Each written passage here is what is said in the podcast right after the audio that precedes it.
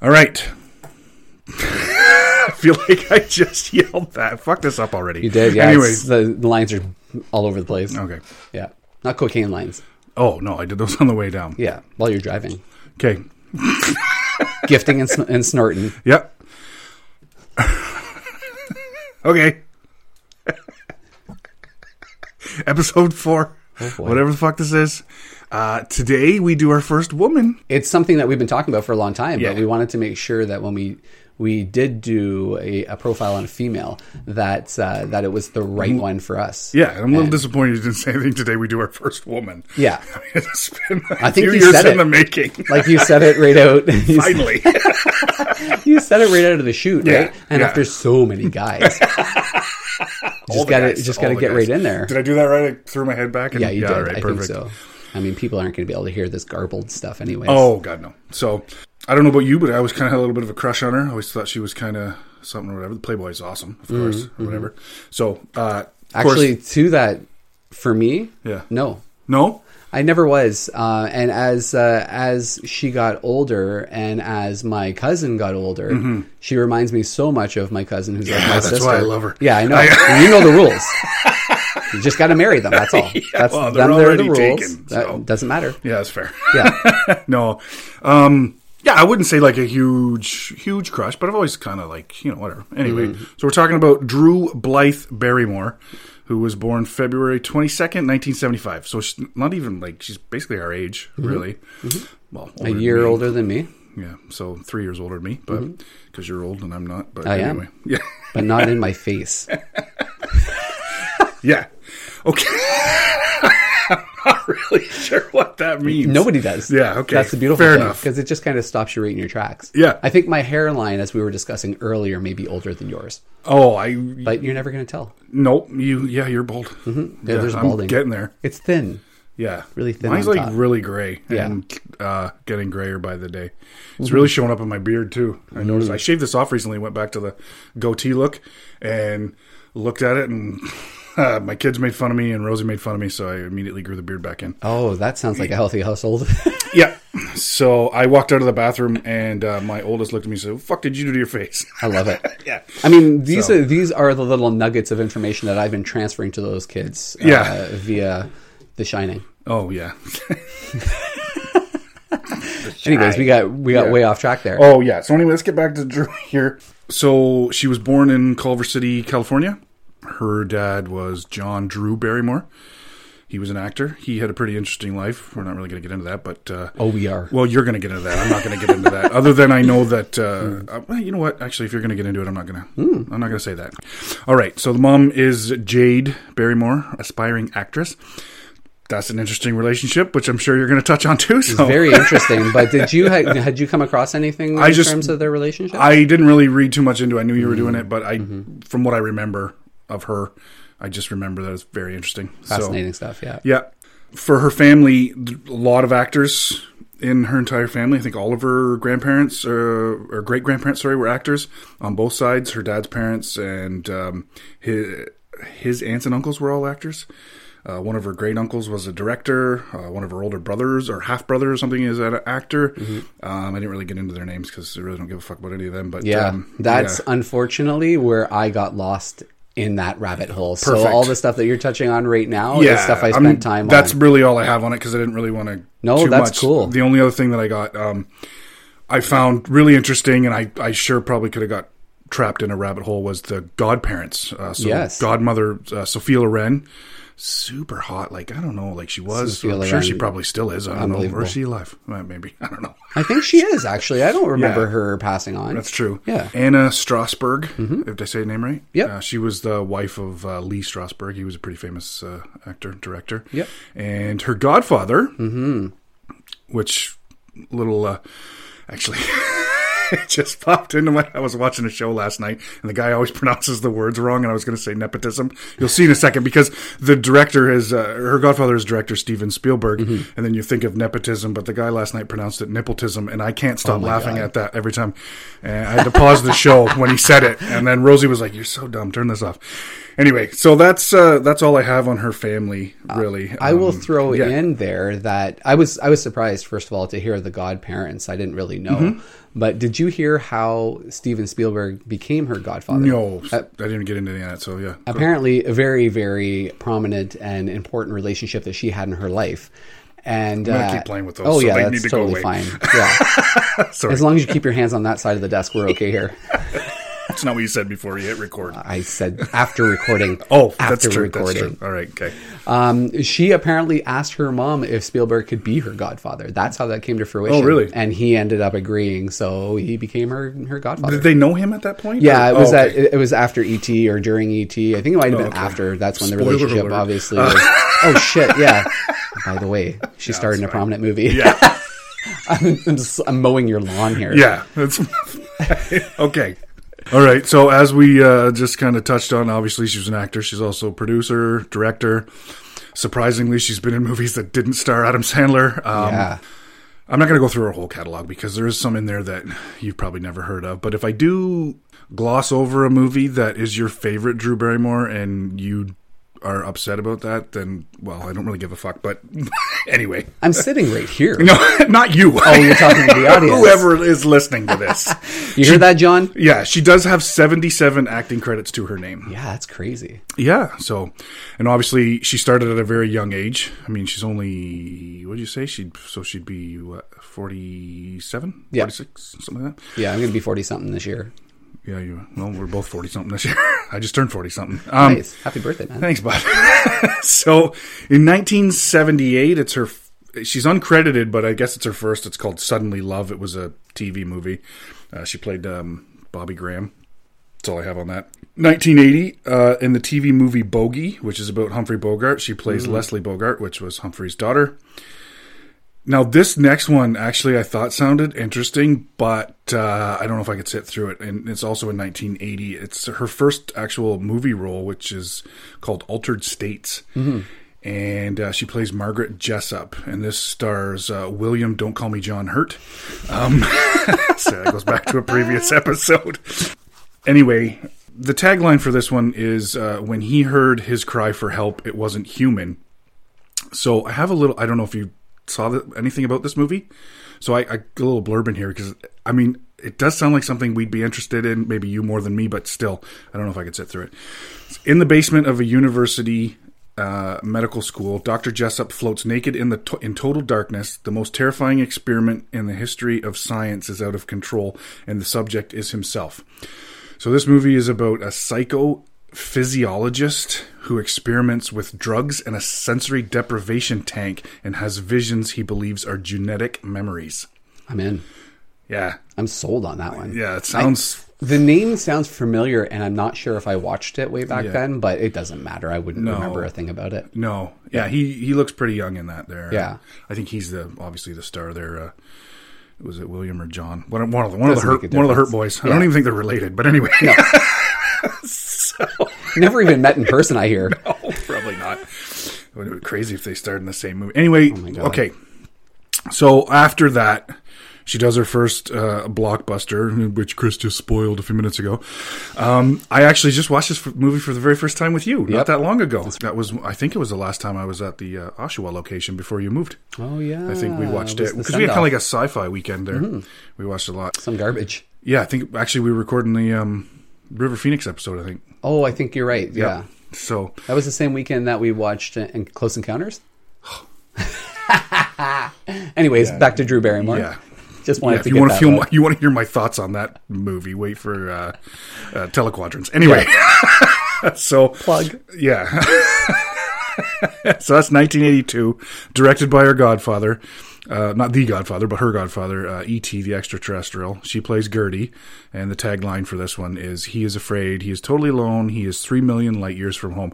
I don't really think we need to go into this movie. I mean, I literally just saw it for the first time not that long ago, but I still know what the fuck the movie was about. There was a couple of things, a couple of tidbits of information Sure. that I wanted to kind of throw in here because I knew that it might come up. I mean, still considered, I think it's the fourth grossing movie of all time or something like that. Anyways, it's it's notorious. Let's Yeah. let's just call it that. Apparently, she had actually tried out for Poltergeist, who he was helping uh, cast Okay. uh, with the casting director and whatnot. Yep. And he didn't like her for Poltergeist, but he did like her for E.T., which then started filming a few months after that. So he Ah. saved her for that role, kind of put her in the back pocket. Funny thing is, is that apparently when she walked in to read for E.T., she didn't even read for it. She spent the entire time telling Spielberg about her band, the Purple People Eaters Oh. which was a punk band that she was forming. And so I was watching the Drew Barrymore show.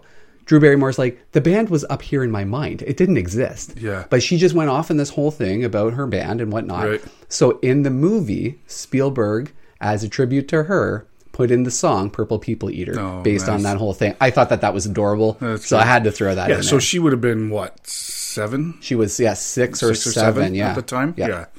So I mean, she does stand out. She definitely stood out. She was definitely Mm-hmm. called. She was she, whatever, but she was. Well, they like called six it one old. of the cutest movies of all time because really, when you think about it, you've got Gertie, Yeah. you've got E.T. himself, which is Mm-hmm. uh, his own level of cuteness, and Elliot is an adorable little kid too. Yeah. So you've got like the He levels. done fucked up recently, but yeah. Oh, did he really? Yeah, he Oh, I did didn't something hear about that. Oh, shit. We don't need to worry about Oh, him. boy. I'm I don't think we'll ever do an episode on him. What's his name? I don't know. Elliot. That's his name. I don't know. He was in that fucking shit that Rosie made me watch the uh, haunted house on Hill House or whatever. That Haunting on Hill House. Yeah, yeah. Yeah, yeah, yeah. Which I thought was funny because the one kid's playing with a, an ET lunchbox in Yes. one scene. Anyway, whatever. Oh well. So we'll move on from there. 1984. This is where I know her from. The first uh, first time I remember her, and this is a, a Stephen King story. Uh, she plays Charlie McGee with her on screen father, uh, David Keith, not to be confused with Keith David, No. who voices the president on Rick and Morty and is uh, in Rowdy Roddy Piper's buddy in uh, They Live. Oh, Which- nice. Yeah, that's uh, yeah, that's Keith David. so David Keith is in this one, and also uh, Heather Locklear, and this is Firestarter. The tagline for that was uh, "Will she have the power to survive?" Uh, so I haven't seen this movie in years. I wouldn't mind watching it again at some point. Yeah. But uh, Kat hasn't seen it actually. oh no, No, I asked but, her uh. That my dad was a huge Stephen King fan, so I do. Re- that's where I remember her from. Yeah. Like one of the first times I saw her. Well, we're gonna get into another movie she did here in a minute, and that might. I don't know what order, but these are where I remember from. So anyway, in 1984, eh, also in 1984, sorry, in a bit a bit of foreshadowing, she is Casey Brodsky, and she stars with Shelley Long and Ryan O'Neal in Irreconcilable Differences. Uh, Sharon Stone's also in this. The tagline is "It took a divorce to bring them all together." I don't know if you have anything to add at this point on this one, or if you want to wait till later. Or... We're going to get into some divorces later on, but Yeah. uh, uh, spoiler alert: it didn't bring them together. no, no, no, it didn't. yeah, this one, it, it, yeah, was a nice little Hollywood ending. She was up for an award for that, if I'm not mistaken. She was nominated. Yeah, I believe so. Yeah, and I remember this is uh, this one was played in my house a lot. My sister loved this movie. She, I don't know if she remembers, but yeah, she watched it quite a mm-hmm. bit. And then here in 1985, this is another one that I remember her from. It was another Stephen King adaptation, and this one actually gave me nightmares. I remember she plays our girl Amanda in Cat's Eye, also starring ooh a piece of candy James Wood. James Woods in that one. It's uh, three tales all woven together. Mm-hmm. Um, the tagline for that is "Through the eye of a cat, a twisted tale of macabre." Did I say that right? Suspense, macabre. Yeah, you can macabre? either say macabre or macabre. macabre. Yeah, It's or you just don't want to sound like a complete moron. You Yeah, can just say macabre. yeah, but it's the little fucking ghouly thing in it that. Uh, Yes. that's what freaked me the fuck out. Yeah, Um, I, I remember that movie when I was younger watching That- it, and I was terrified of it. Yes, that and then the uh, on the ledge scene with the pigeons when he's walking around the building. I always because he was up so high. That one always kind of freaked me out. That Oh. Well, just probably- the cat sitting on people's chest and sucking the souls out of them, or the Yeah. life force, like that's Yeah. what freaked me out. And I haven't watched that in a long time, Yeah, but we see. We, it's funny because we talked about. Uh, we usually watch the a bunch of the movies with starring the actor, and we were like, ah, we're good. Now I'm reading it like, fuck, we should have watched that. I know, I know. We could have done a So- marathon on her, but her career goes in so many different directions that Yeah. it would be difficult to do. I think. for sure. So, so for the next few years after Cat's Eye, there's it's basically just uh, some TV movies and a few series, and I'm not gonna really list them all, but I will. I will uh, mention one here. 1986, she plays Lisa Piper alongside Chuck Spadina himself. if you don't know who Chuck Spadina is, go back and listen to episode one. That's right. That is uh, Keanu, the and that's sweet in and um, incomparable. yeah, in uh, Babes in Toyland, and we did talk this Oh, talk about this one in uh, on the Keanu episode because this uh, was played a lot in my house too. We watched it every year. It seemed like it was a Christmas movie, but I don't really know if it was. I don't. I don't remember. But the tagline for that is uh, "You must really believe in toys." So and who doesn't? yeah, Really? toys are awesome. Yeah, they're pretty cool. I mean, I'm starting to collect some now Yeah, again. yeah, I have a few. one or two. Yeah, Yeah, couple things. yeah, we got some things. I got rid of a lot of toys, but I'm probably gonna come back into the house. Yeah. Yeah. So, like I said, from from about eighty five to ninety one, she does mostly like uh, TV and a couple movies, but nothing of real significance. Um, eighty nine, she's in See You in the Morning and uh, Far From Home. Uh, that's not the one with the talking animals. That's Oh yeah, yeah. that's something different. Uh, in 1991, she's in something called Motorama. Oh, boy. They all sounded horrible. Yeah. So I didn't really. Those were lean years. That uh, there's probably a reason. There's probably a reason I'm thinking. So I, be. as I was looking at these, I was like, yeah, but I do. I think I've seen the Far From Home one actually, Mm-hmm. because the guy that she's in that with, and I can't remember his name, uh, tall, gangly guy. I think he's in Honey I Shrunk the Kids. He's the neighbor's dad. Okay. Uh, he was in that. Anyway, I just remember her being like half naked throughout the movie, like in a bikini or or, or something. I mean, she was a perfect age for me because I was 11 at the time. She was 14, but still Hollywood putting Yeah. underage Yeah. actresses in these, you know. And I think that'll probably get brought up again later. But anyway, as to what the fuck was going on and why she did some of this shit, but um, so uh, she goes on to star in some I don't know, not great movies, mm-hmm. I guess, over the next period of time here. You've seen some of them. I've seen some of them or whatever. And I'm going to, I know you've seen this one because we've talked about this one. This in 1992, she plays Ivy. Yeah. Yes. So, Yeah. of course, is Poison Ivy and that creepy ass Tom Skerritt. And, uh, Which listen, I'm going to say this because again, I'm not talking as adult person Yeah. watching a kid For now. sure, for sure. I'm talking about the person who's Yeah. a year older than her, and at the time. Um, Tom Skerritt was my hero. Like I was just like, listen, Yes. I mean, So- things are what they are. yeah. And yeah, obviously it's problematic. We understand that Yeah. now, and we know that now as being, Yeah. you know, a fully grown adults. I'm not Yeah. going to say fully matured because that's ridiculous. Yeah. Oh, but no. yeah, clearly uh, an issue and capitalizing on the bad girl image. Uh, the For sure. writers, For and- sure. Yeah, Yeah. Um, so she also in that movie is Sara Gilbert from Roseanne, Mm-hmm. who I was a big Roseanne fan. So the TV show, not the actual person, but no, the tagline for this is what a, what Ivy wants, Ivy gets. So she did. she, she yep. Spoiler, spoiler alert. yeah, spoiler. After Poison Ivy in this little period of 92 to 94, uh, she's not in uh, a lot of stuff. Yeah, yeah, so I don't know. It's like she's not living up to this. I guess when when she was the kid, everybody thought she was going to be, you know, the next big thing, and I don't know. We'll see if it. Uh, she turns out to have the uh, the child star tragedy, or or what, or maybe she perseveres. I don't know. Yeah. I have no Nobody idea how this story goes. nobody knows. That's the beautiful thing about this kind of show is people are Yeah. watching or they're listening to it on pins Yeah. and needles, being like, "Oh my god, I just want to know if she survives." Yeah. who knows?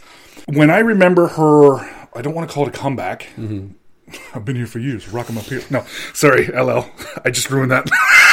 I don't think he's offended. I mean, maybe a little irritated. he probably is like, don't ever do that again, you fuck. Anyway, so when I remember her being talked about in the mainstream again, other than what you're going to talk about, um, was 1993, the Amy Fisher story. Mm-hmm. And this was a TV movie. I believe uh, Amy Fisher was the Long Island Lolita. Did I say Lolita right? You did. You nailed it. I'm nailing these Oh words my left God. and right. Dance moves. Yeah. Oh, Shit. dance moves. Oh, yeah, I'll, show, I'll do that again later. Yeah, I'll throw a clip on YouTube. Yeah, for sure. This is a true story uh, based on a young woman who shoots her older lover's wife in the face. Her lover was uh, Joey Buttafuoco. Joey Buttafuoco. Yeah, there's a fucking name, eh? This was a TV movie. That guy was a fucking goof. He got he got famous for a while after this. The tagline for this movie is uh, "the one you can't miss." Now, yeah, I'm boy. not sure if that's a gunshot joke Wow. or.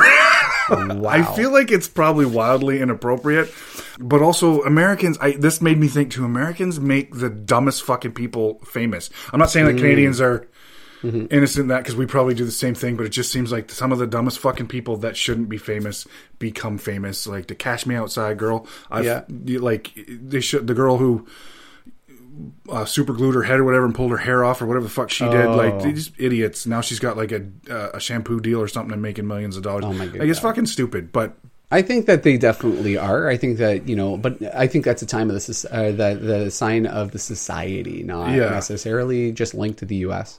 Um, Mm-hmm. Although you know, I, I think they do uh, a considerable job Mm-hmm. at putting those people at the forefront. yeah, Not good. so and also but Buttafuoco was the guy. Oh no, that was John. Uh, that was Oh, uh, that was Bobbitt. John Wayne Sorry, Bobbitt. I That was was thinking, wiener sh- yeah, sliced wiener off. schnitzel. Yeah. because that's a shot you can't miss either. no, Sorry, I had to. I that was know. a good one. You're welcome. Yeah, um, I remember Buttafuoco like years later when he was trying to get relevant again. He did that stupid celebrity boxing. I was gonna say, yes. yeah, yeah, yeah. He did that. Oh I can't remember who he fought, but he went hard. He was really trying to beat that guy up. Eh? Actually, maybe he fought John Wayne Bobbitt. I can't remember. It was too. It was. I don't really. I don't know. Well, they were definitely linked together as being Yeah. two like waste of life uh, men who tried to capitalize on like it was it's like early social media stuff Yeah. almost right. Yeah. Try to capitalize on that nonsense and make a name for themselves. Yeah. So ninety three, and I'd have to watch this again. She's in Wayne's World. Wayne's World Two. Uh, she plays, and I don't know if I can say this right, but Bergen Kurgan, Bergen, Bergen Kurgan, or something like that. Anyway, I don't remember her in this. I do, but like you know, Wayne and She was fucking, dressed up as the uh, like as as the uh, was it a beer wench like a German I, I vaguely remember Mm. that, but I don't know if that's. I think she does that in a later movie as well, so I don't know if. oh yes Yeah, I don't know. See, I didn't. I didn't like Wayne's World two as much as I liked the first one, so I don't think I watched it very much. Um, but anyway, that starred Mike Myers and Dana Carvey as Wayne and Garth, and uh, how fucking hot was Tia Carrera back then? oh my god Ah. I mean I she did Playboy as well. oh did she really I had I.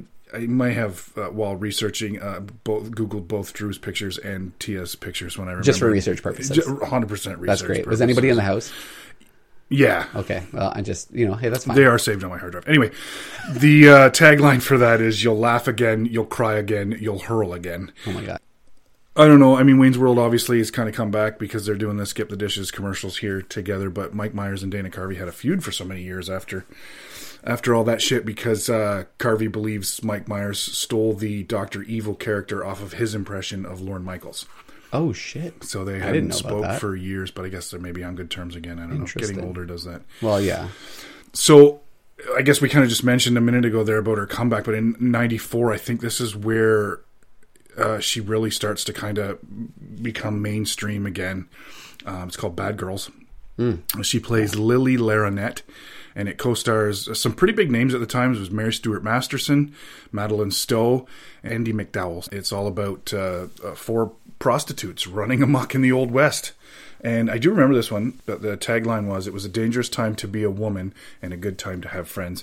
So there, I definitely think this is going to kind of start a trend of the type of movies she's going to be in coming up here. Yeah, I was listening to uh, I was listening to an interview that she was doing, and in that they were talking about that movie, and she was talking about how amazing it was to be a woman and being in an action role, and how that would actually inform her, and how she wanted to eventually take you know companies and stuff like that in the future, and Right. movies that she wanted to focus on producing and stuff. Uh, in 1995, she has three movies that come out that, uh, although they don't get great critic scores, I believe they did okay. I think. Yeah, So, 95, uh, Boys on the Side. She plays Holly, and it co stars Whoopi Goldberg, Mary Louise Parker, and, uh, oh my, Mary Louise Parker. Mary Louise Parker. Oh yeah, yeah, yeah, yeah, Weeds. hmm yeah, yeah. And uh, Matthew McConaughey. Oh, come Oh, on, Gert yeah. Owl. Um, no, I, I didn't see it. The didn't- Ever Wise. I've never seen that one either. No, I, there's a lot of these movies that uh, she's in that I don't think I've seen, and I don't know. Anyway, also in '95, Mad Love, she plays Casey Roberts alongside Chris O'Donnell, who she'll uh, star with again later. She plays a mentally unstable teen in this movie. Um, I think. I think I may have seen this one. I've watched that. Tagline for this one is uh, "Love is the ultimate ride." Oh yeah, who can who can disagree with that? Yeah, so those last two, they're definitely uh, chick flick. I guess Rom-coms, yeah? Yeah, rom coms. Um, I think the only reason I probably would have watched them was I was probably trying to get laid or something. Oh yeah, for sure. Um, So, I Which you're still trying to do. yeah, hundred percent. That's why we're doing our first woman. Yeah. Um, Yeah. So Hopefully that will translate into something for you. yeah, maybe. uh, also in uh, '95, Batman Forever. Yep. This is the third film in the series that started with Tim Burton's Batman film, uh, which starred Michael Keaton, but uh, whatever.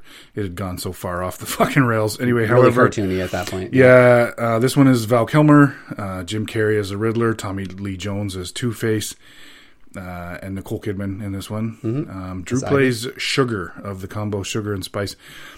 I I remember seeing her in this, but I don't think she has any dialogue. Yeah, when I think read that she was in it, I, I honestly couldn't place her. I remember I, I I remember when I watched it, I was like, "Hey, that looks like Drew Barrymore." Hmm. I'm like, "That's weird," because I thought she was too big of an actor at that time to be just playing kind of a girl in the background dancing. Because I'm I'm pretty sure it's in like if it's in Rid- Riddler's hideout or Two Face's Oh, okay. hideout or something. Um, but uh, anyway, the tagline for this one uh, is "Half a face and some riddles ain't nothing for the night." Obviously, the night, the dark night, not like nighttime. no, no. Although when you think about the nighttime versus the daytime, I mean, the nighttime's not going to stand much of a chance. spit water all over my computer. so, yes. So, also in 1995, there's a very infamous event that takes place in her life. It's on April 12th, 1995, during an appearance on The Late Show with David Letterman. Drew jumped up on his desk and did a sexy dance and then flashed her boobs at him. That sure did. I watched that clip too because I was like, I remember when it happened. Yeah. And everybody was talking about it, so I went and I found the clip, and Dave didn't seem to mind. No, no, he did not. No, I think he was really shocked, of course. Yes. But uh, yeah, he wasn't complaining. Yeah. So, and I think this is uh, coming to the end of her. I mean, I don't know. You're going to tell me more, but we're getting close to the end of her crazy, crazy days here. I think. But uh, in uh, '96, she's in "Everyone Says I Love You." Uh, she plays Skylar, and it's a Woody Allen rom com. Goldie Hawn, Julia Roberts, Edward Norton, Woody Allen. A little controversial because I mean, anytime you get Woody Allen involved with anything, and and at this point, like you said, she is still in her uh, outwardly seeming bad girl phase. Mm-hmm. Uh, so yeah, there was there was still some problematic things that were tied to that. Yeah, and I don't know. I don't know the time frame for him, but there's definitely some shit going on with Woody Yeah, Allen, which I'm still unclear about. I don't know that I want to get. Clear I don't it. think I want to know anything about it either. Um, then, also in '96, she has a very brief role in an iconic slasher flick that uh, I guess it would you say it mocked slasher flick. Well, what it was what what it was doing is it was turning the genre around and flushing out the um, the structures of the very industry that Wes Craven had had formed. So, So, yeah, She plays Casey in this movie, and she is the very first actor to be asked the question, "What's your favorite scary movie?" yeah, I love these movies. I do, and there's a new one coming, and I'm Yeah. super pumped for it. Um, there's Courteney Cox, David Arquette, Skeet Ulrich, my all-time favorite Canadian girl ever, Neve Campbell. Nice. I still love you. Please be listening and answer my emails. Um, I mean, I watched that movie that she was in with The Rock, and she still looks fucking good. yeah. She's In my mind, anyway. Yeah. Um, this, of course, is Wes Craven's Scream. Uh, the tagline is "Someone's playing a deadly game. Someone who has seen way too many scary movies." So uh, my kids watching the TV show now. Um, they've watched all the movies. They're, they're pumped that there's a new one coming too, and I'm, I'm kind of, yeah, kind of excited for it. I, did you watch the trailer? Yeah, I did. Yeah, yeah. I think I sent it to you. Did I send it to you? Yeah, you did. Yeah, but I but uh, that opening scene for me is one of the best opening scenes in Mm-hmm. Well, that's the thing. in horror movies. and she's a pretty big name, and she didn't last long in the movie. So, but it was yeah. so impactful and you know whatever the case is you know directing writing her Mm-hmm. acting all of that kind of stuff came together and just created such a powerful powerful opening Mm-hmm. and the thing i was literally just talking about this last weekend Mm-hmm. the thing i love most about that is that she wasn't a helpless female which was obviously you know certain the certain things that they were trying to get away from Mm-hmm. and uh, and when she bolts out the front door i mean she's looking to get away from this guy Yeah. like and so she's very convincing in it but yeah that opening scene fucking amazing Yeah, good. Yes, I yeah, um, I definitely loved all those movies. Um, ninety seven, she's in a couple movies, Best Men and Wishful Thinking. I no idea. Okay, so nineteen ninety eight. I think, to, for me anyway, I think this is where her image kind of changes, and it also starts a, a, a friendship and a partnership, I guess you could say. Uh, she plays Julia Sullivan in The Wedding Singer, mm-hmm. and she stars alongside Adam Sandler. I really like this movie, and I always have. I don't know if it's a guilty pleasure movie or what, but I've always, I think. Uh, the song in the middle uh, that he sings is fucking amazing. Yeah. Um, and one of my favorite scenes is when Jon Lovitz is trying out to be the new band, uh, wedding singer band. Fuck, just him moving and that he pulls off that creepy, dirty, old fucking oh, sexy oh, yeah. man, like whatever. Yeah, there's a, there's so much about this movie that we could probably film an episode just on it. Oh, yeah. I don't think it's a guilty pleasure. I think no. it's actually a great comedy. Yeah. Um, you can categorize it as a rom com, of course, mm-hmm. but it's just a really well done. I don't care if they're rom coms. I don't yeah. care if they're chick flicks or westerns or whatever the genre yeah. is. I just want it to be well done. And Wedding Singer is fucking awesome. Yeah. So obviously, her and um, her and Adam have a wonderful and uh, relationship. Uh, I was gonna do a lot on that, but I was like, you know what, whatever.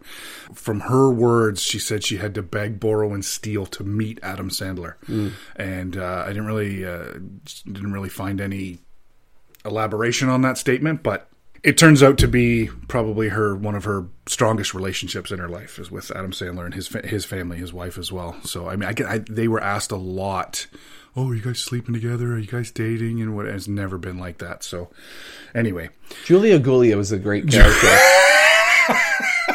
I love it when he says that. So oh, her name's going to be Julia Gulia. I was interested to know because it was it was really interesting, and, and I was focused more on the family, so I didn't really come across anything by happenstance. Yeah, but there isn't a lot about her and Adam Sandler no. out there, uh, in, yeah, just in terms of their friendship. Yeah, and it, yeah, there, I've, I read. Uh, there was a little interview that I read where they were asking him all those questions, and it was like, yeah, fuck, just why can't two people just be friends? Yeah.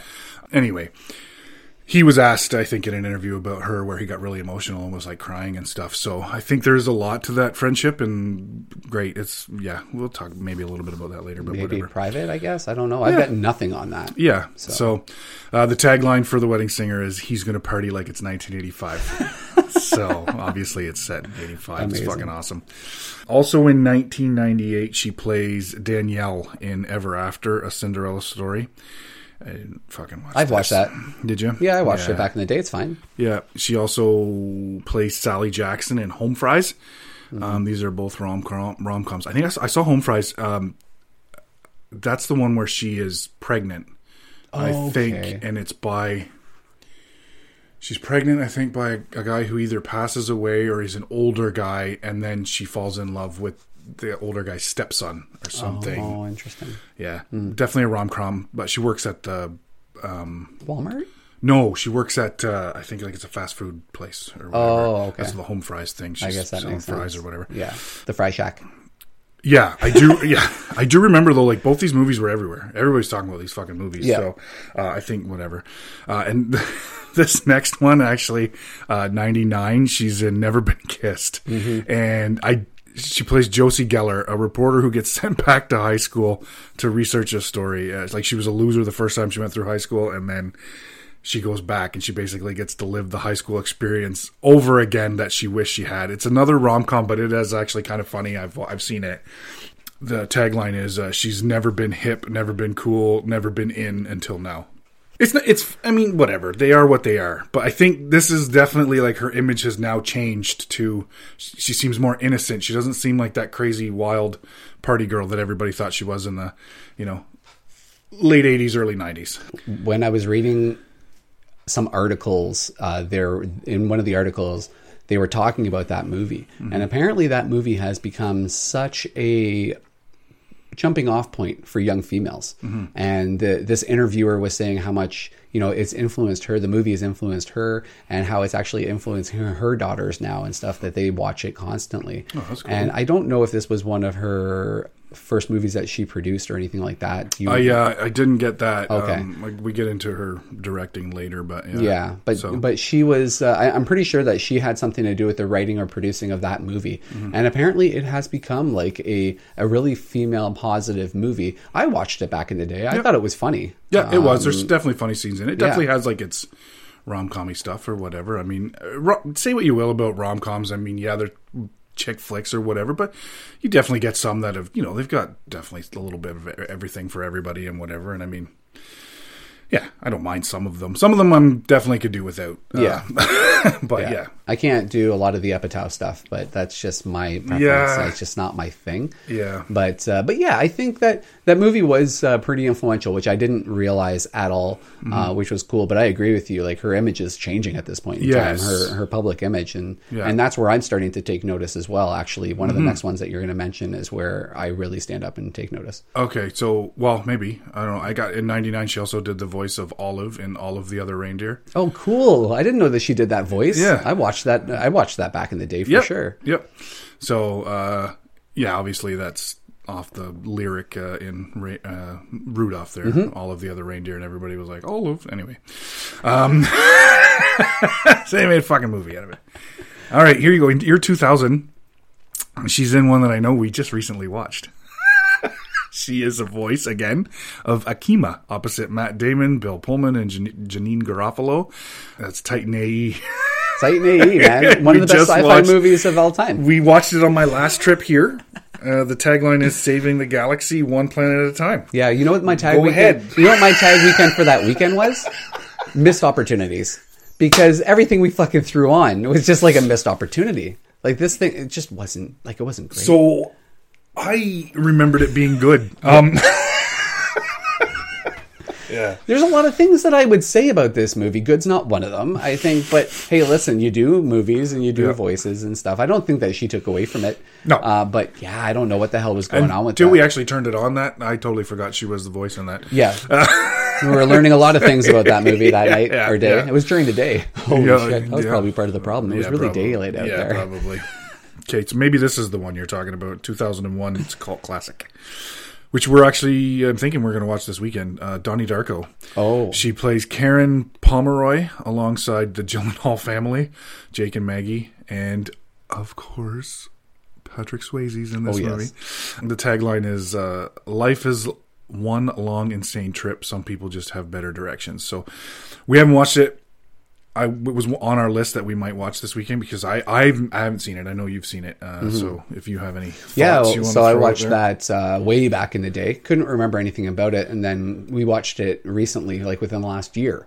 And it was kind of funny because when you mentioned it, I was like, "What?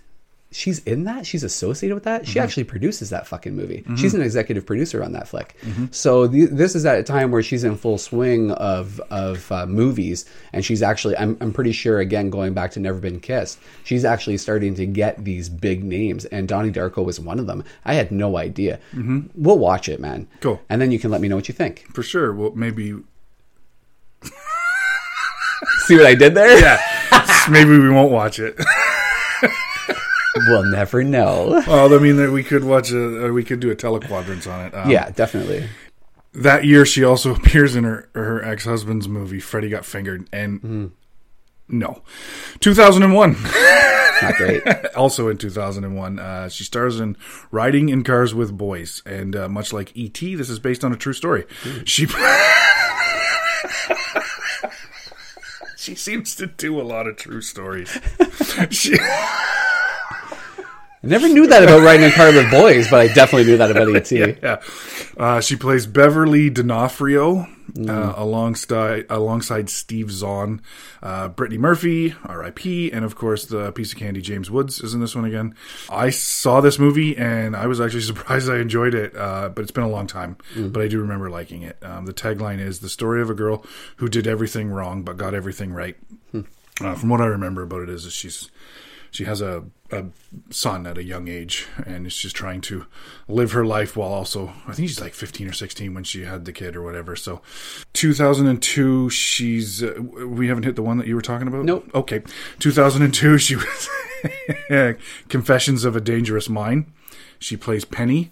This has a big cast. Uh, George Clooney, Julia Roberts, Sam Rockwell, Maggie Gyllenhaal, an appearance by Dick Clark himself. I watched it back in the day. Yeah, tagline for this one is "Some things are better left top secret." So uh, I have no fucking clue. Yeah, I've got nothing to add to it, but I did watch it. the The cover is kind of uh, resonating in my mind, but I don't know if it's the same one. It almost feels like she's on the cover, and there's like I don't think she's a big character. She's not a big character, so I might be thinking of a like different George one. and Julia Roberts. I I think, but sh I I don't guess know. they were probably bigger. but maybe not. Yeah, but yeah, maybe I don't know. if She fucking be in it. Uh, oh shit! Did I miss? I fucking glossed over one. I am so sorry. We're gonna have to go back. I went right to Donnie Darko after Titan AE. I think you got super excited. I did. So back in 2000, because I was like, oh, fuck, here's the sequel. I just missed the first one. Anyway, maybe this is the one you're talking about, Charlie's Angels? I We might not hit it, but that's okay. Okay, I missed. I have. No, it's got to be on here because I have all of her movies. Yeah, I probably. think, but uh, if even if I didn't, anyway, Charlie's Angels back in 2000. Uh, she's in obviously Charlie's Angels with um, she plays Dylan alongside Lucy Liu and Cameron Diaz. Um, they make up the Angels. Sam, Sam Rockwell's in this. Fucking Tim Curry, uh, Crispin Glover. Yeah. fucking weird ass. I Dude. love that guy. Bill fucking Murray. Oh, yeah. also stars in this movie. I actually found out why he wasn't in the sequel. This uh, is this her biggest movie? Is that the question that you're asking me? Yeah. I mean, I would say yeah because it did kind of catapult her mm-hmm. into doing something different. It's I know that she spoke about this and she had talked about how uh, it was such a powerful movie to do. It was very it was very woman forward mm-hmm. and it did blow the roofs off of everything for her. So I would say that it, I mean you could make a strong argument for it, mm-hmm. and I would have to agree with it. Okay. Yeah. Cool. Well, I kind of went out of order here, but that was 2000, so uh, I'll go to 2003 when she does the sequel, Full throttle. Full Throttle, and uh, it's the tagline was dumb because it's just this summer the Angels are back. So, I I did watch the first one. I don't really remember this uh, second one very much. Uh, I don't think it was probably that good, but the, Bill Murray apparently had. Uh, whoever directed the first one, he had a dispute with that person and uh, didn't want to do the sequel. Now, there's also unconfirmed reports which he denies that he did not get along with Lucy Liu and had no it, no interest in being in another movie with her. Interesting. So I don't know if that's accurate or not. So if if BFM and uh, Lucy Liu get mad at me, I don't really give a fuck. I don't know. Well, them, if so I don't if care. uh, if Bill Murray could contact us oh, that'd be so. and clarify for us, that would yeah, be yeah. phenomenal. Give me a dingle. Yeah, leave your dingle out of this. Uh, also in 2003, she stars in a movie with Ben Stiller called Duplex. Uh, that Ah, I remember that. did, was it? It Wasn't looked pretty good. dumb. It wasn't very good. Okay, cool. Yeah, All right, 2004. She's back with her friend Adam Sandler. Is this the movie? this is the movie. Okay, Yeah. perfect. And this is this is a good one. She plays Lucy Whitmore, and this is Fifty First Dates, um, which I don't know. I think when I first saw the premise for this movie, I was like, eh. anyway, I fucking love this one too. Um, she's a woman with a memory that resets every time she goes to bed and wakes up. Sean Ast- Astin is fucking amazing in this movie.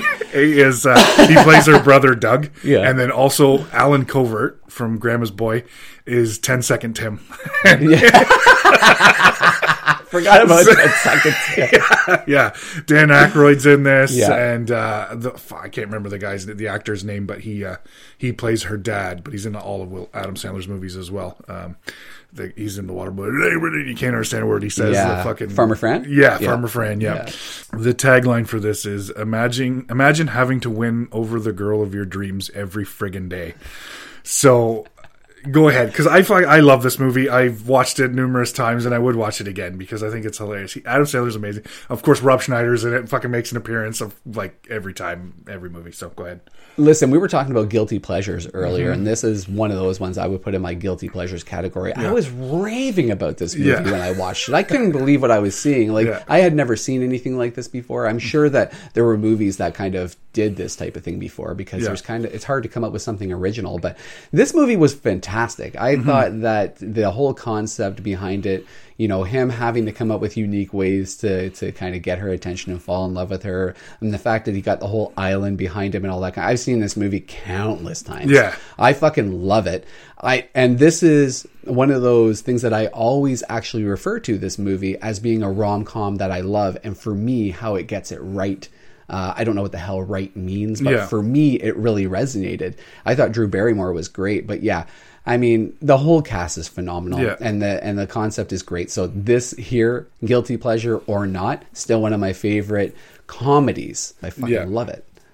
Yeah, it's definitely uh, it's definitely up there, and I, I do like the fact that I don't want to spoil anything for anybody who hasn't seen it, but there's a happy ending, but at the same time, she's not cured. And I mean, how easy it would have been to been like, oh, here's the magic cure, and she's fucking great, but they don't, and they but they still give you that happy ending, which Yeah. is awesome, and and it is uh, it's funny, and the whole thing along the way. I mean, everybody fits perfectly in this movie, and they all add something great. I mean. As much as I love Sean Astin, Rob Schneider's fucking great in this movie Yeah. too. Yeah. Um, but I mean, I find a lot of Rob Schneider's characters in Adam Sandler's movies are, are pretty good. It's when he goes out on his own that's a little Yeah, other than. Deuce Bigalow. But we did try to watch that again, and that was not good either. But it- Yeah. yeah. Anyway, uh, so Fifty First Dates. That's the second time she teams up with her buddy there, Adam. Um, so another thing that happened in 2004, and I don't know this one actually I forgot all about because it's not listed in her credits, but I remember Br- uh, Brian Herzlinger. He made a movie, and it was called My Date with Drew. So he went on a game show and he won eleven hundred dollars. Uh, the winning answer that won him the show was Drew Barrymore. So he's had a crush on her since he was two. So equipped with a camera from Circuit City that he had 30 day return policy on, uh, him and his school, his film school buddy, they decide they're going to set out and record this, and they're going to find Drew, and he's gonna Brian's going to ask her out on a date. This is a real thing that happened. Um, there was a website that you could follow along his progress. Of course, it wasn't easy for him to meet Drew. He had to go through publicists, agents, producers, um, assistants, all that stuff he had to get through. So if you want a spoiler alert, I'll give you a spoiler alert. if you want to know what fucking happens. Anyway, so it's, this is uh, Brian. He it's I think day twenty seven. The website crashes. He has to return the camera. Uh, he has not met Drew yet. So anyway, he goes to a Charlie's Angels 2 release party, and he's got fake passes, and uh, he does meet Drew Barrymore. But that's it. That's where that ends at that time. But so the website crashed, and that was, I think, day 27, uh, a few days after day 30 news spreads and then it's day 87 of this that uh, an urgent request comes in in a fedex a dvd of the movie has been sent to drew in new york and it's uh, he gets a date for a week later after this so Interesting. they got each other's gifts uh, she got him uh, a camcorder and uh, he got her a Snoopy snow cone machine and flowers, of course. Okay. So anyway, he got to have his date. I don't think it was a romantic date, but he did get to go meet Drew and go on. He's gone on to do a bunch of other things too, Okay. movies. He was in film school and whatever. So I don't really know if this launched his career or whatever. But uh, anyway, that's you can go watch that if you want to. I just ruined the whole fucking thing for you if you hadn't seen it. But No, it sounds like a good movie. I'm glad we watched it. yeah, Like right now. another true story that she's been in. Three. Yeah. By my count, I think there's. I think there was another one earlier. There is definitely one more. Yeah. There, well, no. Two more. yeah. Yeah. Beverly Hills Chihuahua. They. Sad to admit I watched it. It's not good. it's not good. 2005. 2005. She stars in Fever Pitch. Uh, she plays uh, Lindsay alongside Jimmy Fallon. The tagline for this is a comedy about the game of love. Definitely another rom com. I watched it a long time ago. I I did find it funny. I did enjoy it. It's not something I'd sit down and watch over and over again. It has moments where it's pretty funny. But I know you have feelings on Jimmy Fallon. Yeah. Um, They're complicated. You know, Jimmy Fallon uh, broke in at the same time as uh, as the other goof there, Night Chris at the Kattan. Roxbury, Chris Kattan. So I, for a long time, I conflated the 2 Mm-hmm. and I can't. I'm not going to sit here and say that he's not talented or he's overrated because Jimmy Fallon is. Listen, his career speaks for itself. I just don't care for him. I don't Mm-hmm. No. like. I don't like his brand. Yeah. I think to me, he is a side character. He Mm-hmm. is a Dana Carvey. He is uh, not not Night at the Roxbury. He's not that low. He's not Chris Kattan. Yeah. But for me, he's just not a leading guy, and so I never really looked at him that way. Eh, he's fine. his movie career I don't Yeah. know that well because I mean Well, he does. He's in another movie with her later, but uh, Now, this is like a hot take, right? Like, because Yeah. everybody now, especially the younger gen, like a younger generation than us, Yeah. know him from the Jimmy Fallon show. Yeah. And this guy's fucking everywhere. Yeah. And again, I'm not gonna, I'm not gonna begrudge him for an amazing career that he's had. Yeah. I just don't find him entertaining. I think Yeah. Mm-hmm. he's way over the top. I don't think he's authentic. I don't get an authentic feel. No. you know. And this is coming from sounds like a weird thing to say from a Jim Carrey fan, Mm-hmm. who most people say, "Well, you talk about over the top." Like, yeah. but he's actually really trying. And maybe it's just for me, Jimmy Fallon never connected. You know, he's Maybe. that next generation. But yeah, you know what, Jimmy Fallon, congratulations. we talked about you. yeah, yeah, you've made it. Uh, uh, 2006, uh, another true story. She's a voice in Curious George. Oh shit, man, shit. It's a, it's all about the animals and the extraterrestrials, really. that comes down to it. Yeah, right? no, she did a voice in that. I don't even know what voice. I don't really give a fuck. Uh, 2007. Uh, this sounds absolutely fucking trash. Uh, it's called Music and Lyrics, and it stars her and Hugh Grant. And apparently they like each other or something. I don't fucking know. Uh, tagline is share the music with someone you love. Now, Drew, I, I don't mean to rip apart your movies or anything like that because I'm nobody, but the uh, that one sounded horrible, and I apologize. If you had fun making it, great. But Hugh Grant is uh, past four weddings and a funeral. Well, you didn't like nine and a half months, or nine and a half later, or whatever it's called. Nine and a half. In 2008, she does. you don't even know the name of the movie. It was so impactful. Yeah, uh, 2008. She does. Elizabeth Hurley was in that, I think. Yeah, Sorry, go ahead. she no, not in that. No? that Who was knows? Julianne Moore in that one you were talking about. This is funny. You know what? In that movie, which just reminded me, it's him and Tom Arnold. I think they beat the shit out of that fucking Barney like dinosaur thing in the, in the department store. Oh. That's the best thing in the whole No, movie. But I still don't remember what it was called. Nine months or something. Nine months later, Something like I think it's nine and a half. that's nine and a half weeks. I think you're thinking of. Maybe. Yeah. Who cares? Anyway, so 2008. Hey, hey, hey! You know what? Yeah. You know what I have to say? What? Hugh Grant, congratulations. Yeah. We talked about you. That's how it happened. Uh, yeah. Continue, please. Anyway, more voiceover work in 2008 in the uh, aforementioned Beverly Hills Chihuahua. We can just skip right along. I there's nothing. I have nothing written on that. Nobody has anything written about it ever. Okay. 2009, she's uh, in an all-star cast here with uh, "He's Just Not That Into You," which I think was based on a book, right? Mm. Um, there's a ton of people in this movie. Uh, Scarlett Johansson, hello. Uh, Bradley Cooper, Hello.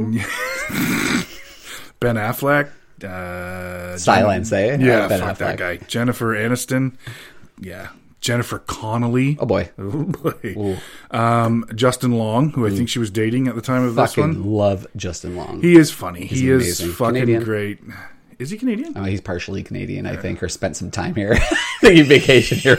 it was a stopover. Yeah. You know what? My Justin Long, which one always stands out to me is uh, Zack and Miri Make a Porno, where he plays the gay porn star. Fucking uh, ridiculous. How Listen, I would Yeah. rewatch that one in a heartbeat because for the longest time, I said that movie, Yeah. best romantic comedy ever. It is because a it's a fucking hell of a romantic comedy. It is a good one. It's, a, it's a love story. It's Yeah. Mm-hmm. the best love story. It's just happens to be wrapped up in Yeah. yeah. field. Anyway, Great movie. porn. Tagline for that one: Are you the exception or the rule? Hmm. Okay. Also in 2009, she's in a couple movies, uh, Grey Gardens and Everybody's Fine. I don't know anything about these stupid things, but anyway. Okay, so and in 2009, she makes her directorial debut with Whip It. She also acts in this movie as Smashly Simpson. She stars alongside Kristen Wiig, Jimmy Fallon again, and Elliot Page. It's about roller derby. Oh, I dropped something. Sorry. yeah, and the tagline is "Be your own hero."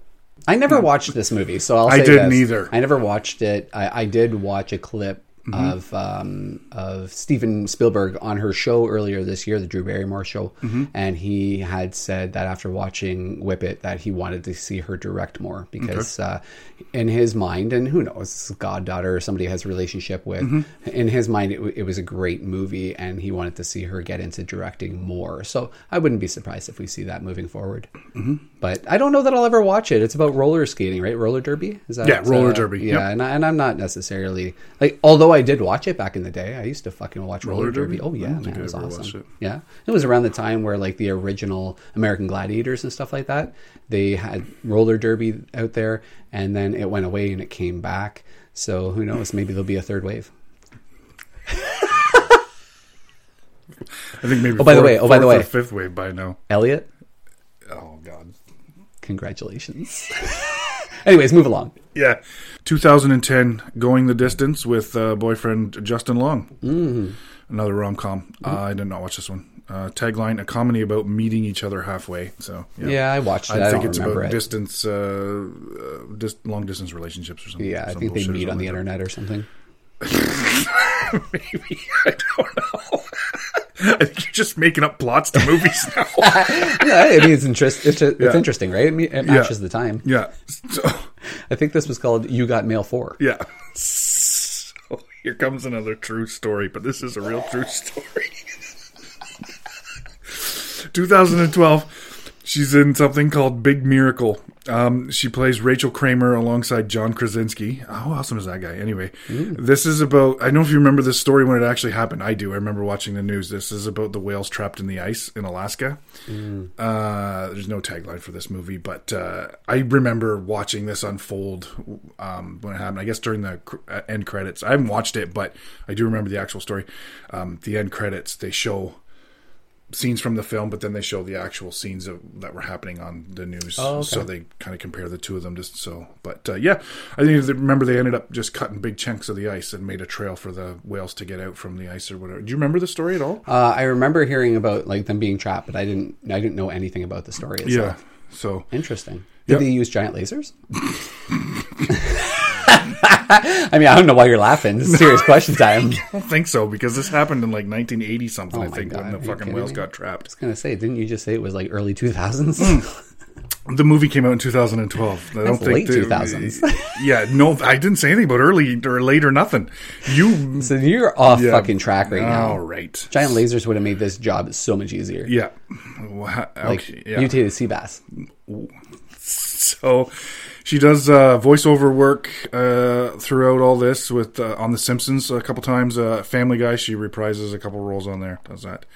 Now this next one, fuck, back with Adam Sandler again uh, for the third time, and it's 2014. Uh, this might be my my kids' favorite movie ever. They've watched it nine billion times, sometimes back to back, back to back to back to back, and I don't understand why. I mean, it's funny. It, Terry Crews is fucking phenomenal in this movie. It's blended, and uh, there's no tagline for this one, but this is the third one uh, with Adam Sandler. And I gotta say, I think each time she went out with Adam Sandler, she she did good. Like the, each one is good in its own way. Uh, blended, probably not my favorite of the three, but definitely definitely some funny funny stuff in that movie. Yeah. uh, the uh, the parasailing on the safari is fucking phenomenal. See, now that came out around the time where I kind of, not, no pun intended, but I was blending a bunch of different movies together. Yeah. Uh, because although it had funny moments, Yeah. it felt like a lot of other movies to me.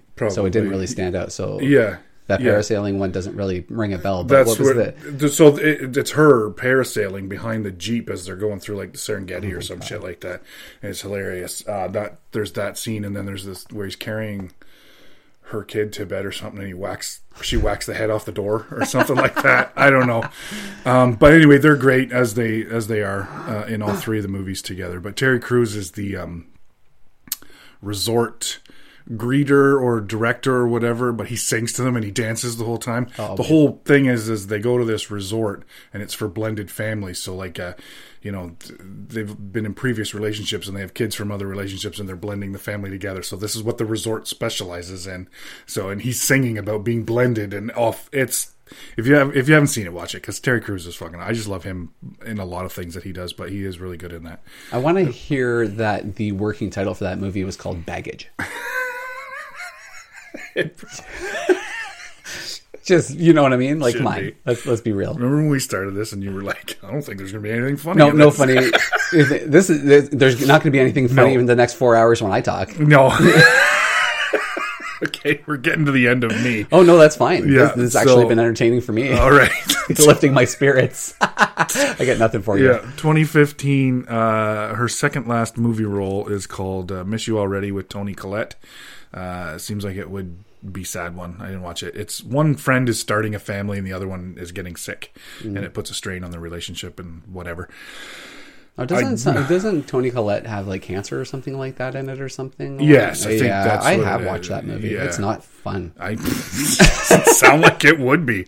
Um, so in, tw- from 2017 to 2019, she stars in the Netflix show Santa Clarita Diet. Mm-hmm. Uh, she plays Sheila Hammond opposite Timothy Olyphant, who he's awesome as well. Fucking love that guy. yeah, um, I have not watched this, but I'm told it's really good, and I believe.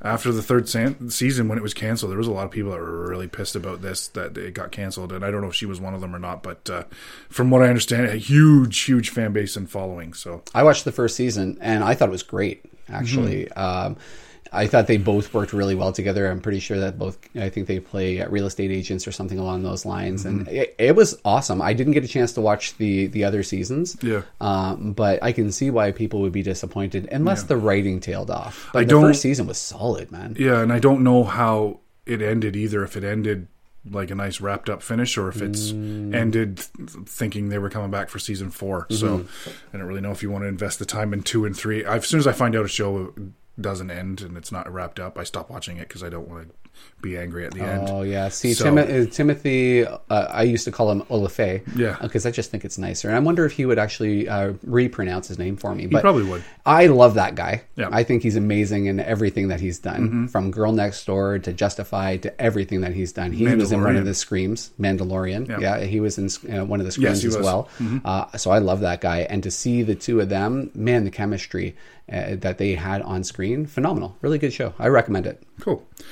Uh, in 2020, she appeared in the viral Boss Bitch Fight. It was uh, short clips of uh, famous women uh, fighting each other, but not really. It was each one filmed a little different little segment of themselves, and then they were all edited together. Each woman was in their own home or in their own setting. Uh, it was during the COVID 19 pandemic. Uh, which is still go, it's still going on, so I can't say it was during because it's still happening.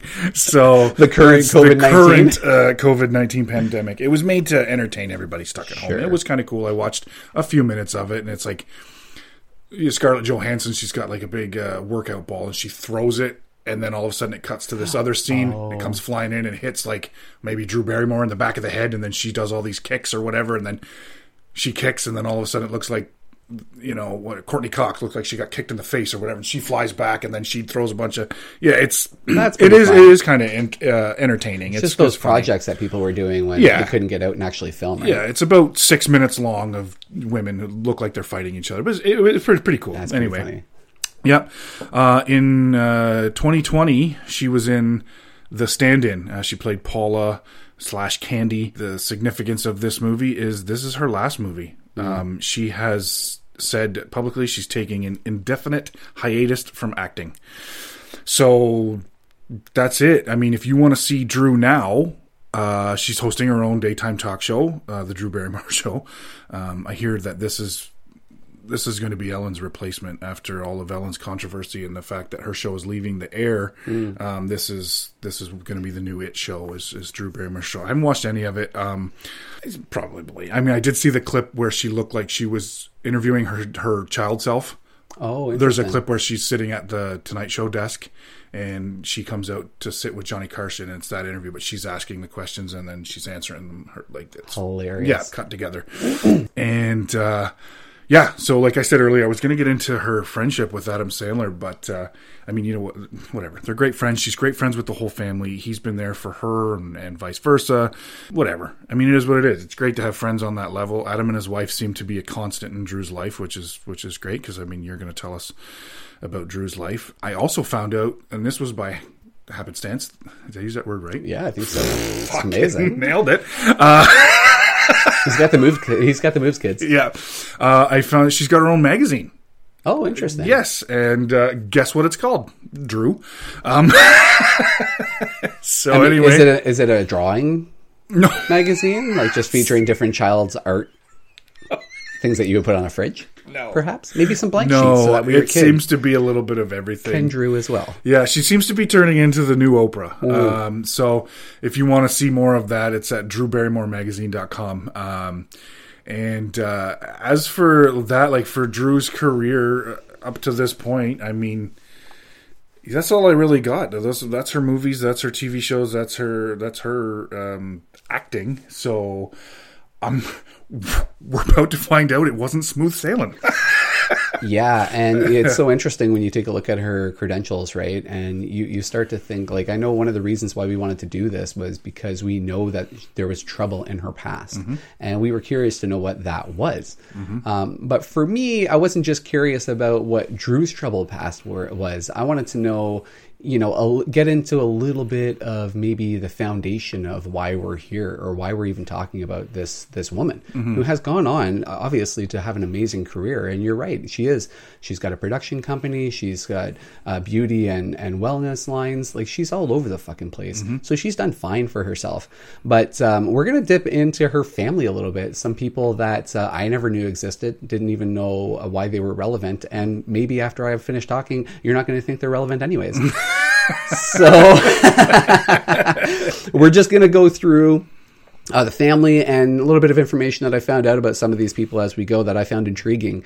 Uh, as you said, she was born to uh, John Drew Barrymore junior and Jaid Barrymore, born Adiko, I believe, Jaid Macau. She was born actually in a displaced persons camp in uh, like just outside of West Germany. Uh, her parents were uh, Hungarian. I I would imagine they were Jewish Hungarian refu- refugees after World War II. they both were. Uh, yes. See, I only read about that. Uh, the the dad was. I Oh no no no! Sorry, this is the mom. This is the mom, but her parents. Oh, are- oh, are- oh, yeah, oh, oh, okay, yeah. okay, okay, sorry. So, um, so yeah, they were born in. She was born in a displacement camp. Forty six, I believe, is when she was born. Mm-hmm. And uh, so I found that that was intriguing because I had read some stuff before that about her mom that made me wonder, like, how the hell did she end up being the way that she is? Well, we'll get into that in a few minutes. Uh, her father Barrymore has uh, three older half siblings. Sorry, her father through her father Drew has three older half siblings, including John Blythe Barrymore the 3rd Jessica Barrymore, and I don't even know who the other person is. They seem to have escaped any of this fame or connection because I didn't really find any names there. Uh, all the grandparents, as you had said earlier, great great grandparents, uh, but all the grandparents are actors. So great grandparents Maurice and uh, Georgina Drew Barrymore as well as her paternal grandparents, John Barrymore and Dolores Costello, were actors, uh, with John being arguably the most acclaimed actor of his generation. So, this is where one of the terms that I had seen was the royal family of Hollywood. I had never knew that this Barrymore family had any significance in Hollywood or acting, but holy fuck. Did sorry? Did she not have two grandparents who were actors and they were both named Maurice on two further side? Was it Maurice or Yeah, well, there was a Maurice. There might have been on both sides. I, on mom's side there was a Maurice and then there was a Maurice on the other side? I thought they they were both actors. As yeah, well. you're you're very well. I had to cut it off at a certain oh, point. Oh, yeah. because I was like, "Holy shit, guys!" Yeah. Based on what Drew said in some of the stuff that I was reading and listening to, Yeah. 400 years of acting, seven generations. Jesus.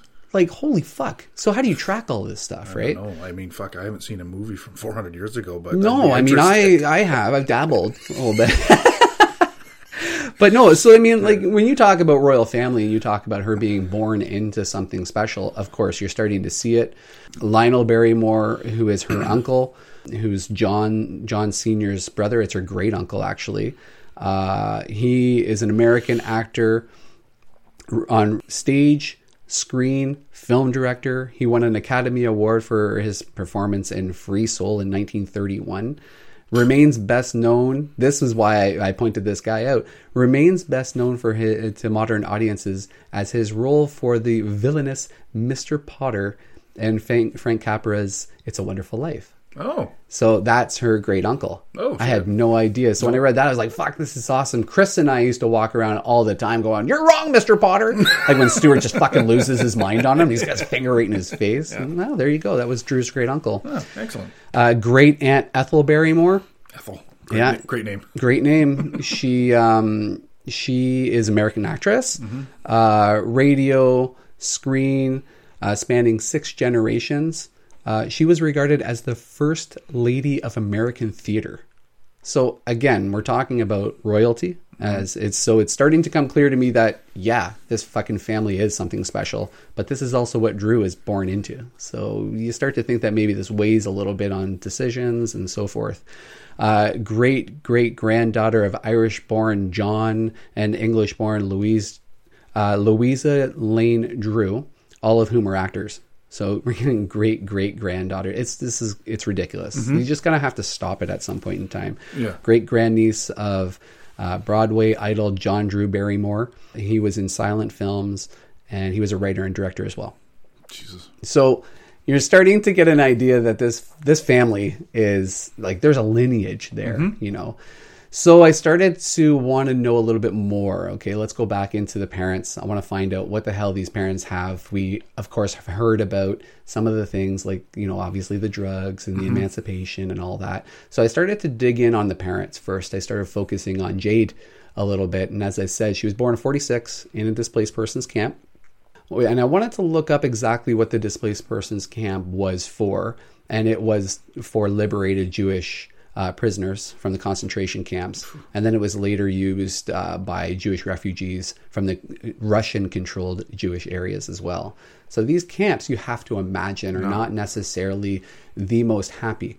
However, one of the things that I'm wondering about is we're seeing these ideas uh, depicted in shows and movies that happiness can be found in all sorts of different places. So I don't automatically look at a circumstance like this and say, well, of course, Jaid was looking for something different in her life.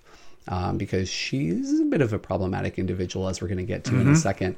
But it does make you wonder, like, fuck, that's so far from what we were born into. Oh, yeah. You know what I mean? I can't imagine No. any of that. No. So Jaid marries John Barrymore Jr. in 71. They have a child, Drew Barrymore. Jay begins acting in 1992 with a small role in a popular comedy called Night Shift. Are you familiar with this? Yeah. I think I may have watched it, but listen to And this. what year was this? Sorry, This was 82. 82. Oh, I thought you said 92. Was it 82? No, no. Okay. Listen to the cast and people. First of all, the director, Ron Howard. Mm-hmm. Okay, the, it talks about the movie, but that's neither here nor there. Henry Winkler, um, Michael Keaton, Shelley Long. That's the, they were in the movie. I remember the movie. Yeah, so this is the movie. Oh, okay, okay. Sorry, Yeah. I thought it was a TV show. No, no. Oh, I might have said TV show. My Yeah, yeah. apologies Oh, if no. I did. Yes, I do know this movie. Yeah, Yes. yeah. So this is this is. I think this uh, is one of my. Uh, I think it was my stepdad. I think this is one of his favorite movies. I think. Okay. It seems like when I think I may have watched it, but Mm-hmm. I don't even know. And uh, yeah, so tons of people in this. There's a brief scene with a young Kevin Costner who plays frat boy number one. Jesus. Shannen Doherty Holy shit! is in this movie. How old would she have been? In Oh my God, she- 82. She, would have been like 10, She probably would have been yeah, 10, 30. She was 12. she was 50 when she was in 90210. There- yeah, that's exactly it. They all were. yeah. so tons of people in this movie. She she starred in that. Uh, she only had one additional role in a um, highly popular movie, Irrec- Irreconcilable Differences. She was in that. She was in that. Apparently, She probably should have took notes. I know, right? Completely overshadowed by her daughter, Ryan O'Neal, Yeah. uh, Shelley Long, Drew Barrymore, Yeah. of course. Uh, before her and John had divorced in '84, so that's th- her two credits there, and then she gets divorced. It's unclear who gained custody of Drew at this time. But from many interviews that Drew had done, it appears that neither parent really spent enough time with Drew. Yeah, I didn't think she. Anything I read, she didn't have a very good relationship with her dad at all. So I didn't think he was Yeah. like. I don't think- I don't know if when he passed away or whatever, but uh, as far as I know, she just barely spoke to him. So Would you like to know? I will tell you. I figured you would. At some point. Yeah. So Uh, Drew was about nine years old at the time of the divorce and had been performing at that time for six years. Yeah. Um, so, and, and she was obviously a big star in that movie. However, after the divorce, there, uh, there was a number of years where Jaid hadn't been seen on films. During this time, she was raising Drew slash managing Drew in the Hollywood world. Um, and this is where things really start to uh, get a little questionable from a parenting perspective. Oftentimes, taking her to Club 54 and uh, and the China Club. Uh, I can't remember what the name of that was. China Adult. I can't remember the name. Uh, but often, both of them experiencing drugs and alcohol in the party life. yeah, and I think she was like what at this time? She's like 10, 11, 12, yeah, somewhere in there. Yeah, we're gonna get in. Like, I'll we'll we'll kind of list Drew's journey a little bit, but Mm-hmm. yeah, um, seven, eight, nine is basically what we're looking at there. So that's that's Bentley's age right now, and Yeah, imagine that one. Can't imagine that. I mean, Just he's partying it up. He's pretty nuts as it is, and Yeah. add drugs to that. He's Yeah. fucking awesome. Father of the year. By the late '80s, uh, Drew is becoming is is starting to become addicted to drugs, and in '89, her mother, after several attempts with 30 day treatment centers, sends her off to the Van Nuys Psychiatric Center for Treatment and Addiction for 18 months. Now, according to What years were this? Sorry. what years were this? Yeah. uh, this was in '89.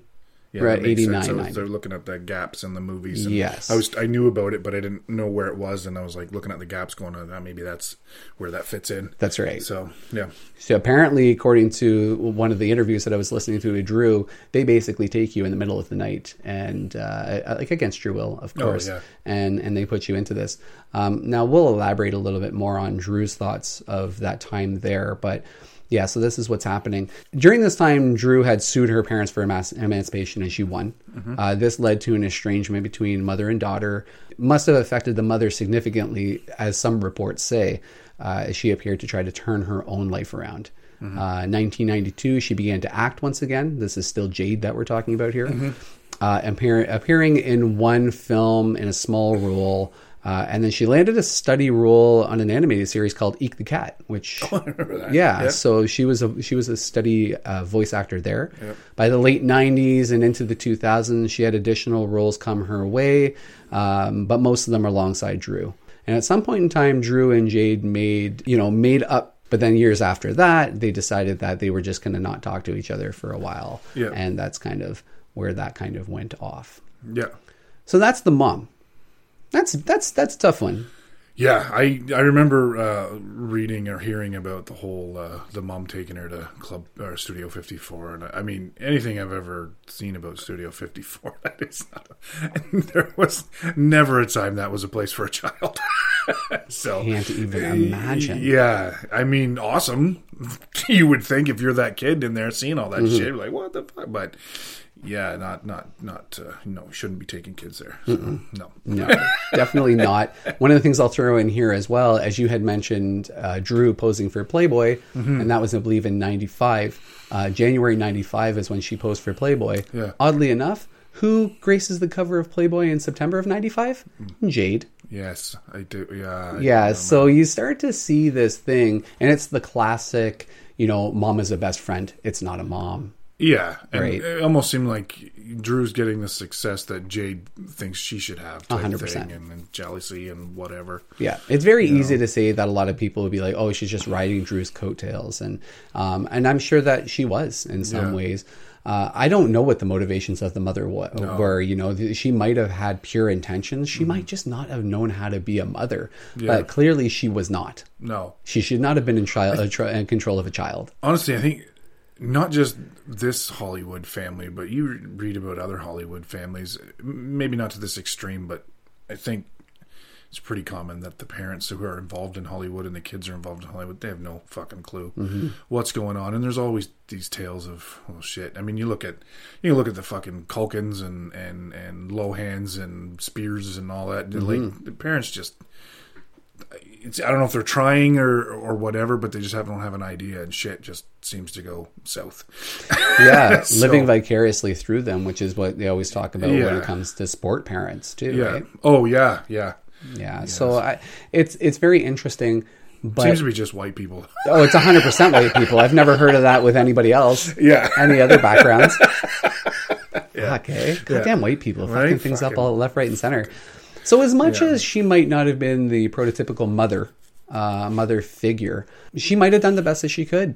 Now we get into the father, Yeah. John Jr. Now, he's born in 32, as we said. Uh, he began with small role, a small role in the Sundowners, 1950, Mm-hmm. uh, western with uh, Robert uh, Preston.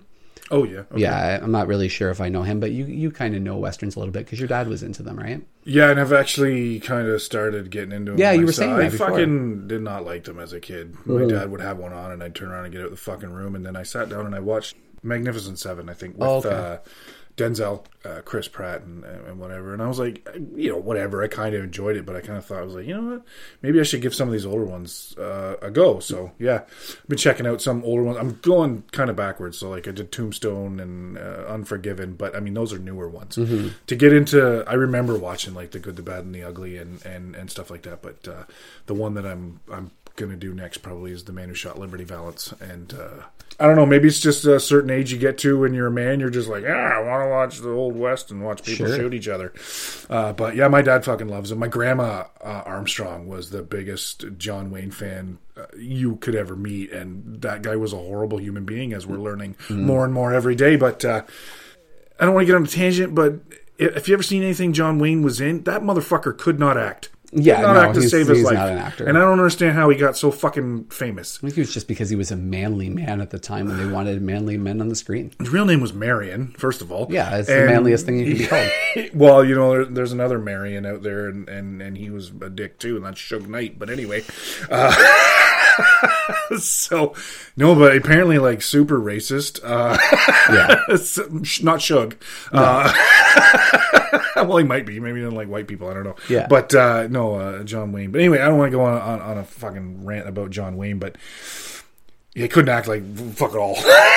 Yeah, So, I'm not surprised. I don't yeah. think that they were really looking for a lot of great actors at that point in time. Because even early Clint Eastwood stuff, like Clint Eastwood to me is not a like a great thespian. No. he's just a he's good for that role. He's a Yeah. manly man. I love Deadpool. I think it's a fucking great movie. Yeah, yeah. I not the one with Ryan Reynolds, but that one's good too. Oh, that's what I was talking about.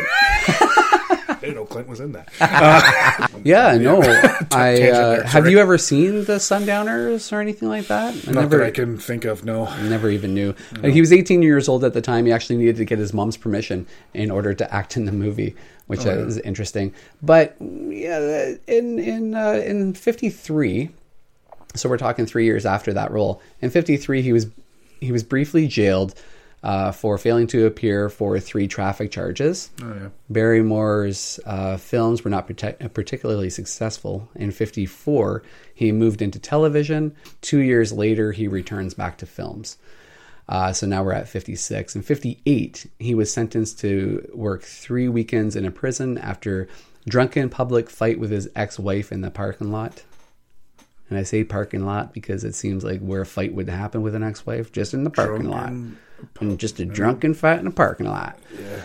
In 59, Like physical fight, or we? I guess. I mean, three weekends in a prison. I, I, Yeah. I could imagine he probably did things that were not indicative of three weekends. what year was this? Sorry. This was 59. Yeah. So yeah. Oh, no, 58, sorry. Yeah. So three weekends in prison is like a life sentence for. Uh, Oh, yeah. For Hollywood yeah, actor. things were skewed back then.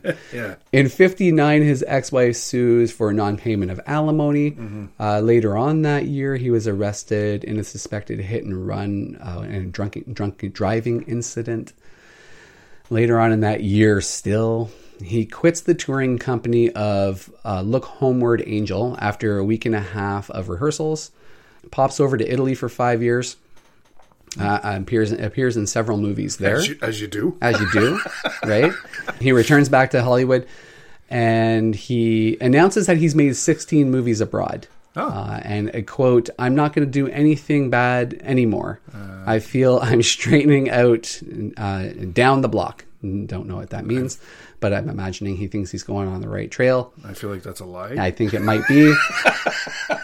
Somewhere around the block, I lost half of my ego, so I don't work for applause. So that he was clearly trying to find himself in some way. Um, let's see if he did. So he guest stars on episodes of TV series Gunsmoke, Rawhide, Run for Your Life, Jericho, uh, and and a few other ones. Still all Western type move shows. Yep. Yep, Rawhide still- definitely. Yeah, definitely Rawhide and Gunsmoke as well. Gunsmoke. Yes. Yeah. Yes. Uh, Drew Barrymore's antisocial and erratic behavior continued continued to obstruct his professional progress. And in 1960, So did he? Sorry, did he go by Drew or did he go by John? he went by John. Oh, okay. Yeah, he went by John. Okay. So yeah, I think I just said Drew, but Yeah, I that'll That's happen. what I was wondering. I wasn't sure if, if he went by Drew as well or. or Oh whatever, yeah, so, no, no, no. Uh, John John Barrymore for sure. Okay.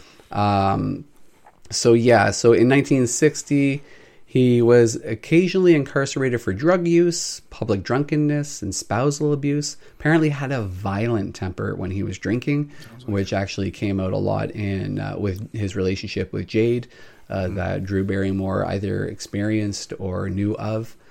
In 64, he went to uh, prison for possession of marijuana. Now, so this is an interesting one. As I read this, I thought to myself, okay, obviously this guy has a troubled past. You know, his his father before him had substance abuse issues, and it's it's interesting to me that you start to see the escalation of the substance. Right? Yeah. It's alcohol mainly. Not saying that alcohol is good because we both know that it isn't.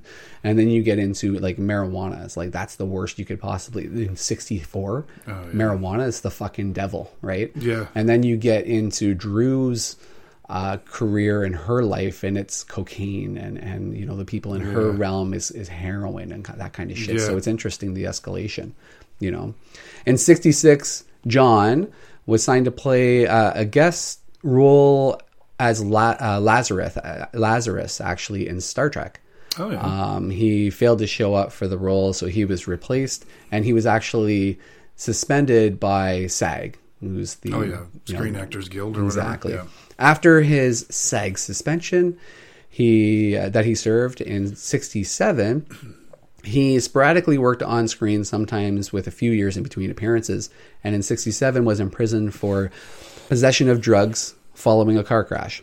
In '69, he was arrested again for uh, for possession of drugs after another car accident Jesus.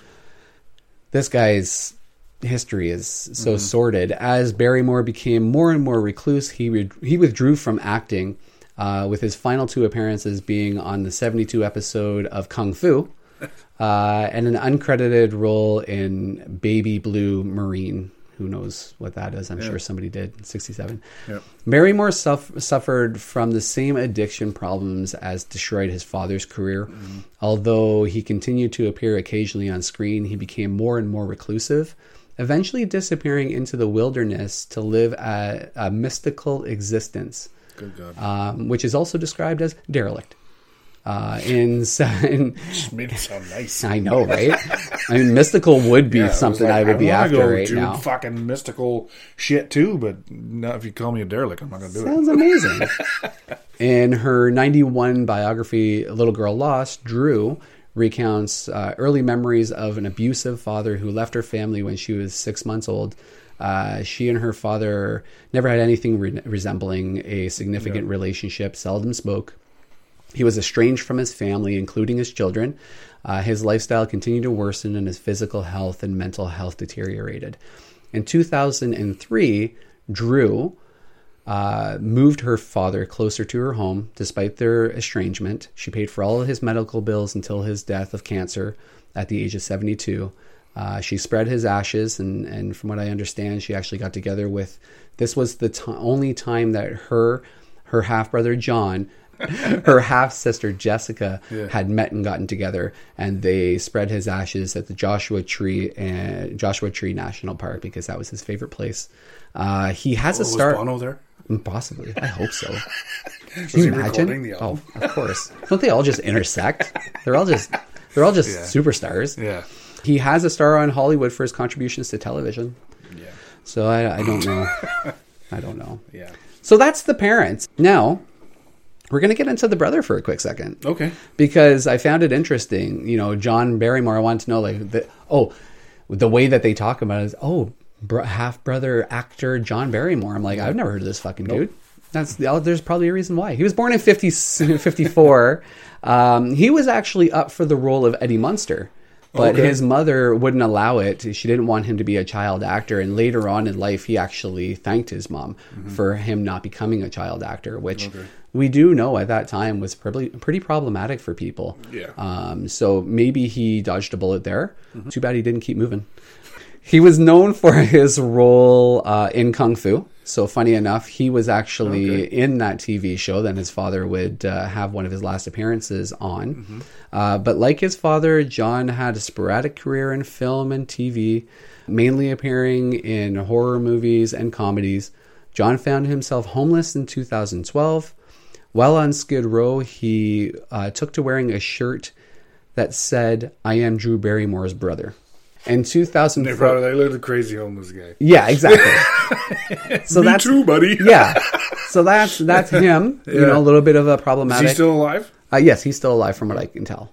Okay. However, in 2014, Jessica, the half sister of both of them, is actually found dead in her Oh. car in California with vodka, meth, dozens of white pills scattered everywhere. Author- So intentional or accidental? well, here's the thing. I didn't dig too far into this. Mm-hmm. At the time that I was reading some of these reports, which was pretty new when, when it was announced, they didn't, they said it was an apparent suicide. Oh, okay. Uh, now, John, probably, I think they had a relationship, so he kind of defended her. He was like, ah, it looks to me like it was drug misadventure, mixing alcohols and pills. Now, listen, I'm not going to sit here and disparage the woman. I don't know her life. You know, she's sitting in a, a Corolla. She's got meth, she's got pills, uh, she's got vodka and an energy drink. Yeah, it sounds like misadventure to me Yeah. right? But regardless of what took her life, she was obviously mixing things that probably shouldn't have Yeah. been mixed, and she and she took a you know For sure. So she's gone. So again, more issues there. This is half sister, so that's fine. Um,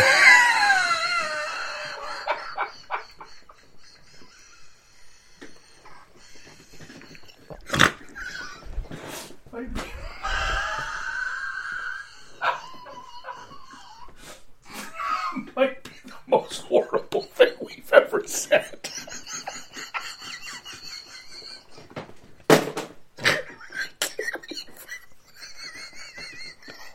don't. I got to pee so bad. Oh my god!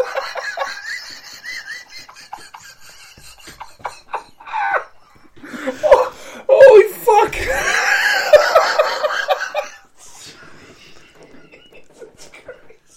See, this is where we would take a break for advertisers and bring in 23andMe. You know, Holy fuck! Oh my god, that was amazing.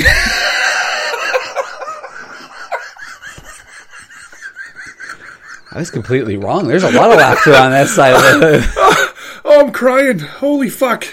I was not expecting that. I can't wait to listen to that back. Okay. I'm just going to circle that one. Yeah. That's a keeper, kids. Sorry, Drew. But She seemed to be okay with what was, it. what was your line? Congratulations, Jessica. Yeah, we talked about we talked about you. You know what I mean? Like, if you're not happy about this, Holy fuck. there's no amount of meth in the world that's going to make you happy. Yeah, Oh my god. Mm.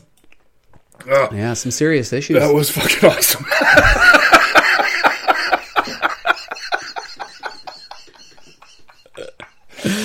oh god, Jesus. oh boy, Fuck. you know okay. what I mean? Like, Sorry. Go ahead. we'll end off on another positive note with uh, Aunt Diane. Uh, uh, her her aunt, who is uh, John's sister, also suffered from drug and alcohol addictions through her whole life. She had made a few movies uh, back in the 40s, but uh, you know, eventually that didn't pan out, and she ended up dying of a drug overdose in 1960. Although her autopsy failed to find any cause of death and no apparent indication of overdose, but that was the popular belief at the time. You know, they're starting to see this apparent Barrymore curse, right? Which kind of starts with the great great grandfather, and probably even before that, God knows. Uh, alcoholism has a very interesting way or abuse issues have a very interesting way of filtering down. Uh, But yeah, there's there's a lot of issues here. There's a lot of people who didn't succumb. I would like Yep. to say to this in the Barrymore family. Yep. Uh, but you know, there's a lot of people here that are, are passing away or having like serious issues uh, that are not fully related, even, and that's the thing that I find interesting about this. Um, but yeah, Yeah. Aunt is gone. You know, so that's uh, that. That there is a little bit of the family. So that gives you a bit of a background mm-hmm. of what's happening with this royal family, the accolades, mm-hmm. and the despair that follows. So hey, maybe it's the same with a lot of people's family that aren't notorious, that mm-hmm. aren't out there acting. I'm sure that there's generations of people who go through substance abuse issues, and there's other people within that that don't succumb to it. But clearly, you know, there's there's something going on here, right? So let's get into Drew, Yeah. shall we? This is why we came here today. Didn't have a few laughs.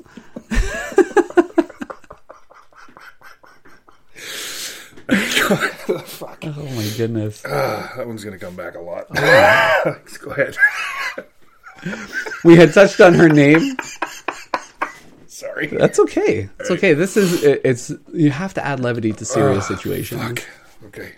You touched on her name earlier. Drew was the maiden name of her paternal great grandmother, Georgina Drew, and her middle name Blythe was the surname of the first family you or first uh, the family first used when the great grandfather Maurice Barrymore. So kind of like a blend of names as this family was established. Uh, you touched upon kind of where she grew up and all of that kind of stuff, which is great. Uh, she, in her 2015 memoirs, Wild Flower, uh, she says that she talks like a valley girl because she grew up in Sherman Oaks. In 19, in, uh, she ends up moving back to West Hollywood and, and at the age of 14 becomes emancipated uh, from her family. We're going to touch on this a little bit more uh, as we go through. And she's at this point in time though, like you know, like when she's a kid, in the wake of her stardom, Barrymore endures like notorious problems as as, as a child, right? And this is the stuff that we're going to get into regularly uh, uh, at, at Club Fifty Four as a young girl. Her nightlife, uh, partying, subject of you know media attention, world like worldwide almost, Yeah. right? Um, she in her autobiography, "Little Girl Lost," which we talked about before, which was published in 2000 or 1990. Uh, when she was 16, she started drinking. This is what this is kind of a little bit of a breakdown. She started drinking when she was nine. She started smoking pot regularly when she was 10. She was addicted to cocaine at the age of 12. Fucking. That's insane. So again, you have two young children. Yeah. Can you imagine that, like, like that lifestyle? And for what we know now of developing brains and you know what's happening there, and how you can't possibly even know the damage that you're doing to somebody, that's ridiculous. Isn't it? That's. yeah. That's unfathomable. I Yeah. think. So, I- yeah. So, as we touched upon earlier, forced by her mom, you know, to spend 18 months in the Van Nuys Psychiatric Center uh, for mental illness. Uh, she there's a suicide attempt at 14 that puts her back into rehab. Okay, followed by a three month or three month stay with singer David Crosby and his wife. I didn't read about this. It's Yeah. weird, but Yeah, yeah, it think- seems like what they were trying to do was kind of bring that hippie lifestyle and having addicts, you know, growing together and Yeah. learning together. And that's what he said. He felt that, that she needed to be around people who understood her plight Yep. and and you know, and we're being reinforcing about it. But it is what it is. I mean, it's not not a horrible idea, but it just seems like fucking in Hollywood. They just, everything is just I don't even know how to put it. Like, just everything is. Oh, here you're fucked up. Go live with David Crosby. I know, I know, right? right? Like, like it's the same thing we were talking about with Phoenix, right? Yeah. and and yeah, stuff it was like Aykroyd, right? At Yeah. that, with him, yeah. So So very Yeah. interesting that you get these things. I, I have a feeling there may be a component of well, these people don't understand me. I'm sure that that happens with a Mm-hmm, lot sure. of Yep. situations like that, right? And nobody's going to understand you more than people who are going through it. Um, but either way, she kind of goes through that. Uh, about the about the suicide in an interview she did in 2010, she said that she she was just she didn't want to die. Uh, she just wanted to get away from her mother So she didn't feel that she wanted to leave this plane. She just wanted to leave that situation, right?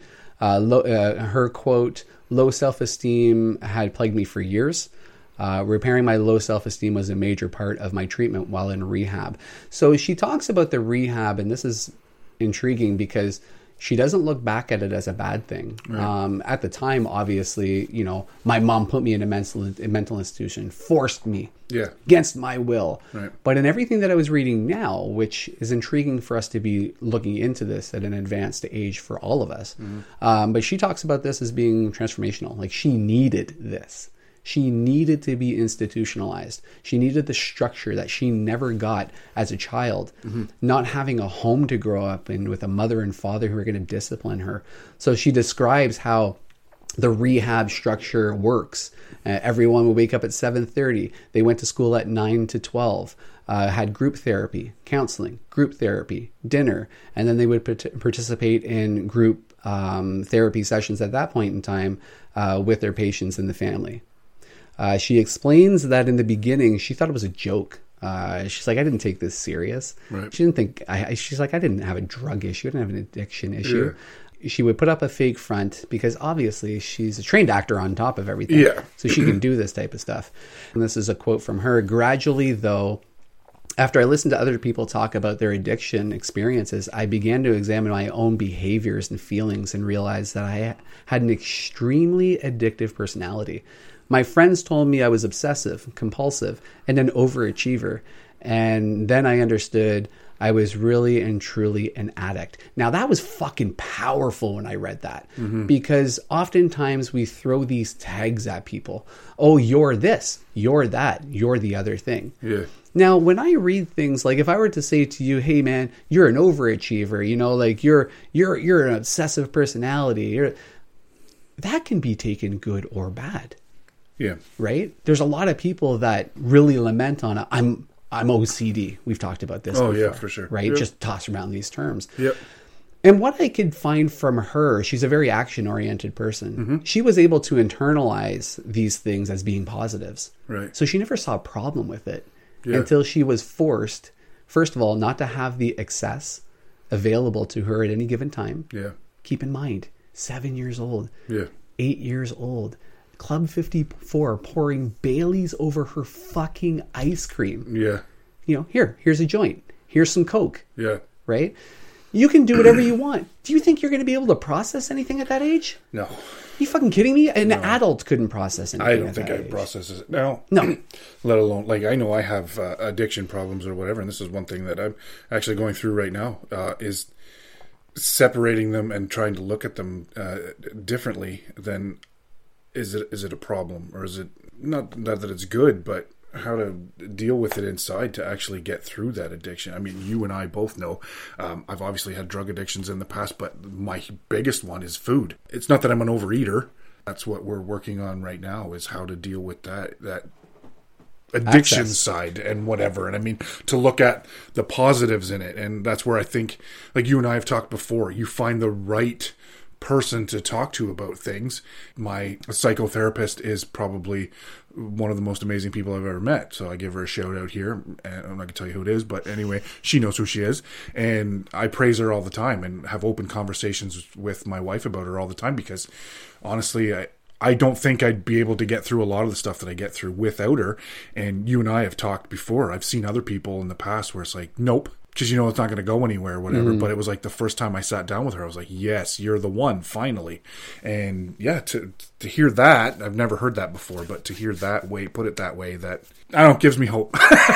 Well, dude, So- it's so funny because as I'm as I'm listening to her own voice talking about these things Yeah. and reading her words, yeah, uh, I was thinking about you a Yeah. lot of the time. Yeah. And I was like, you know, it's so interesting to me because, and we're going to touch on some other things that I think are powerful, but a lot of the words that she has to say is she's not this reformed individual who's like a born again Christian yeah, right for me she speaks about something that is is really really valuable i think in learning about yourself which is acceptance Right, You and- know, and, and understanding and being able to dive in yeah on and, yourself. and i have i do one other thing at the end of this like we we try to end with uh, quotes from the person and i do have some awesome ones here that i i found of hers and i think what you just said fits one of them perfectly but we'll we'll go that Yeah. you keep going and No, we'll no, get to that's- those That's great. I, I do Yeah. like that. And yeah, I mean, to echo that, there's hope.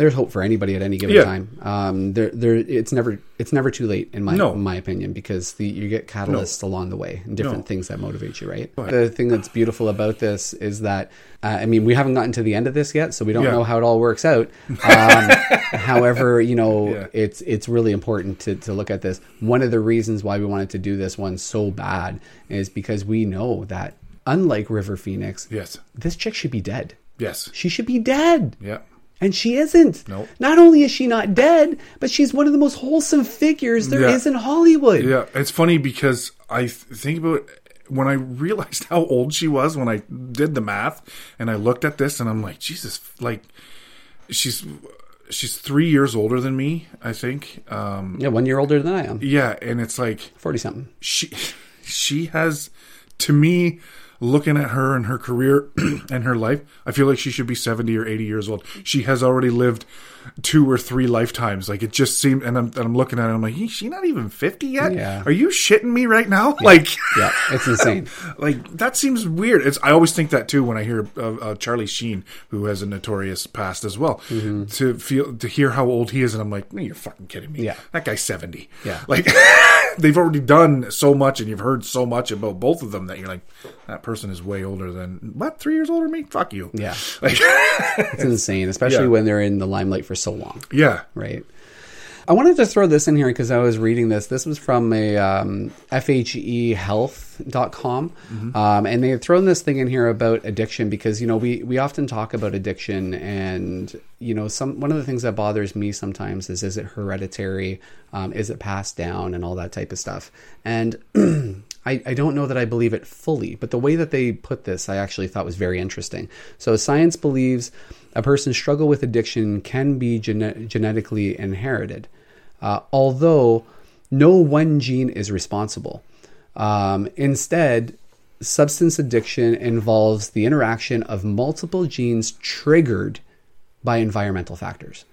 I thought that that was an amazing thing to put in there because oftentimes we like to look at one thing and go, well, why do I eat? Why do I rely on drugs? Why do I rely on alcohol? There's got to be one thing. Oh, it's just because my father did it or my mother did it. Yeah. Well, the reality is that just like everything in life, there's a lot of factors that lead into this stuff. Mm-hmm. And I think that what you're doing right now is exactly the right thing to do. You mm-hmm. have to go down your personal journey. You have to figure it out for yourself mm-hmm. and surround yourself with the right people. yep Uh, so at age 14, she successfully won her petition for emancipation, uh, which was actually, and this is what I was wondering, how the fuck does this even happen? How does she win? It was at the suggest uh, suggestion of the Van Nuys psychiatric facility that she Oh, was really? in. They suggested that in order for her to have a normal life moving forward, she has to get away from the ex- access to excess, and that was her mother. okay So she wins.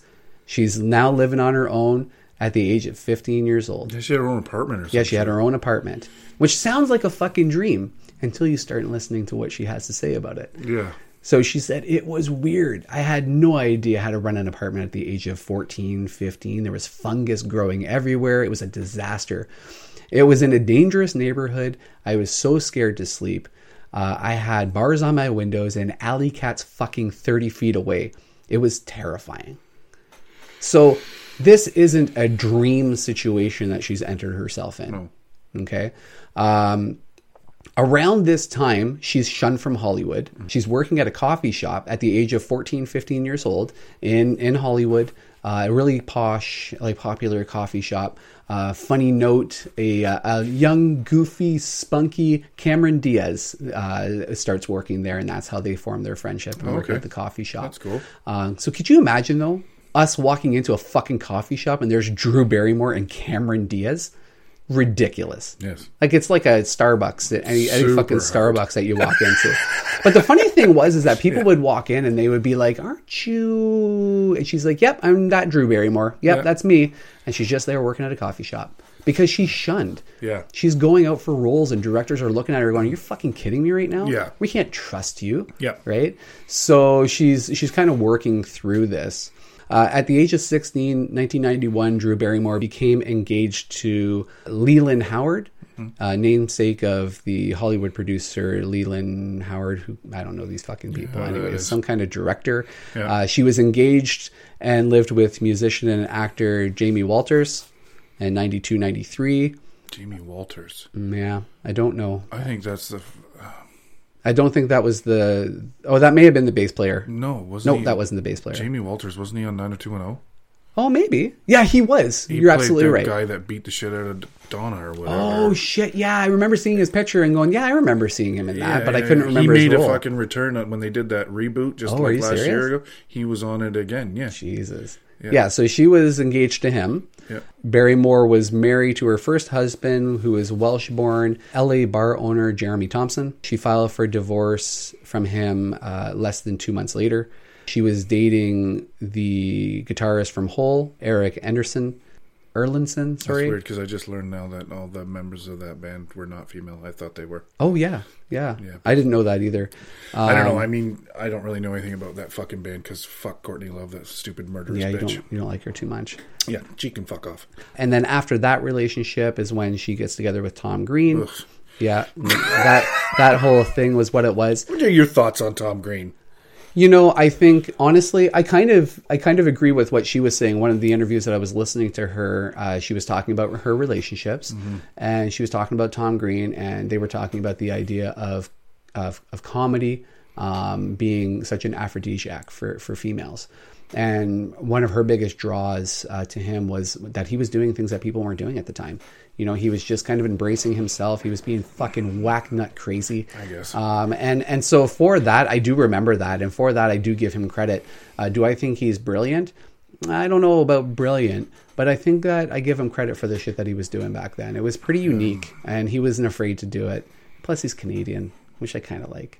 Yeah. Mm. But you're not a fan. Nope, never have been. Yeah, Never, never liked him. I can understand both both sides of it for sure. You know, he never really kind of gained that that popularity, but in my opinion, he's no different than the Jackass guys, and those fucking guys span generations. Like, he got a new movie coming out, man. Do they? Oh Yeah. yeah, that's right. They Yeah, do, which is nonsense. Knoxville got hurt on it. Yeah, that's right. Yeah. So yeah. So, but she's Yeah. she's attracted to him because of his comedy stylings and stuff, right? Well, that's true. Funny guys get girls. Yeah. I know that. They absolutely do. Not really sure how we landed with our girls, but fuck, thank God.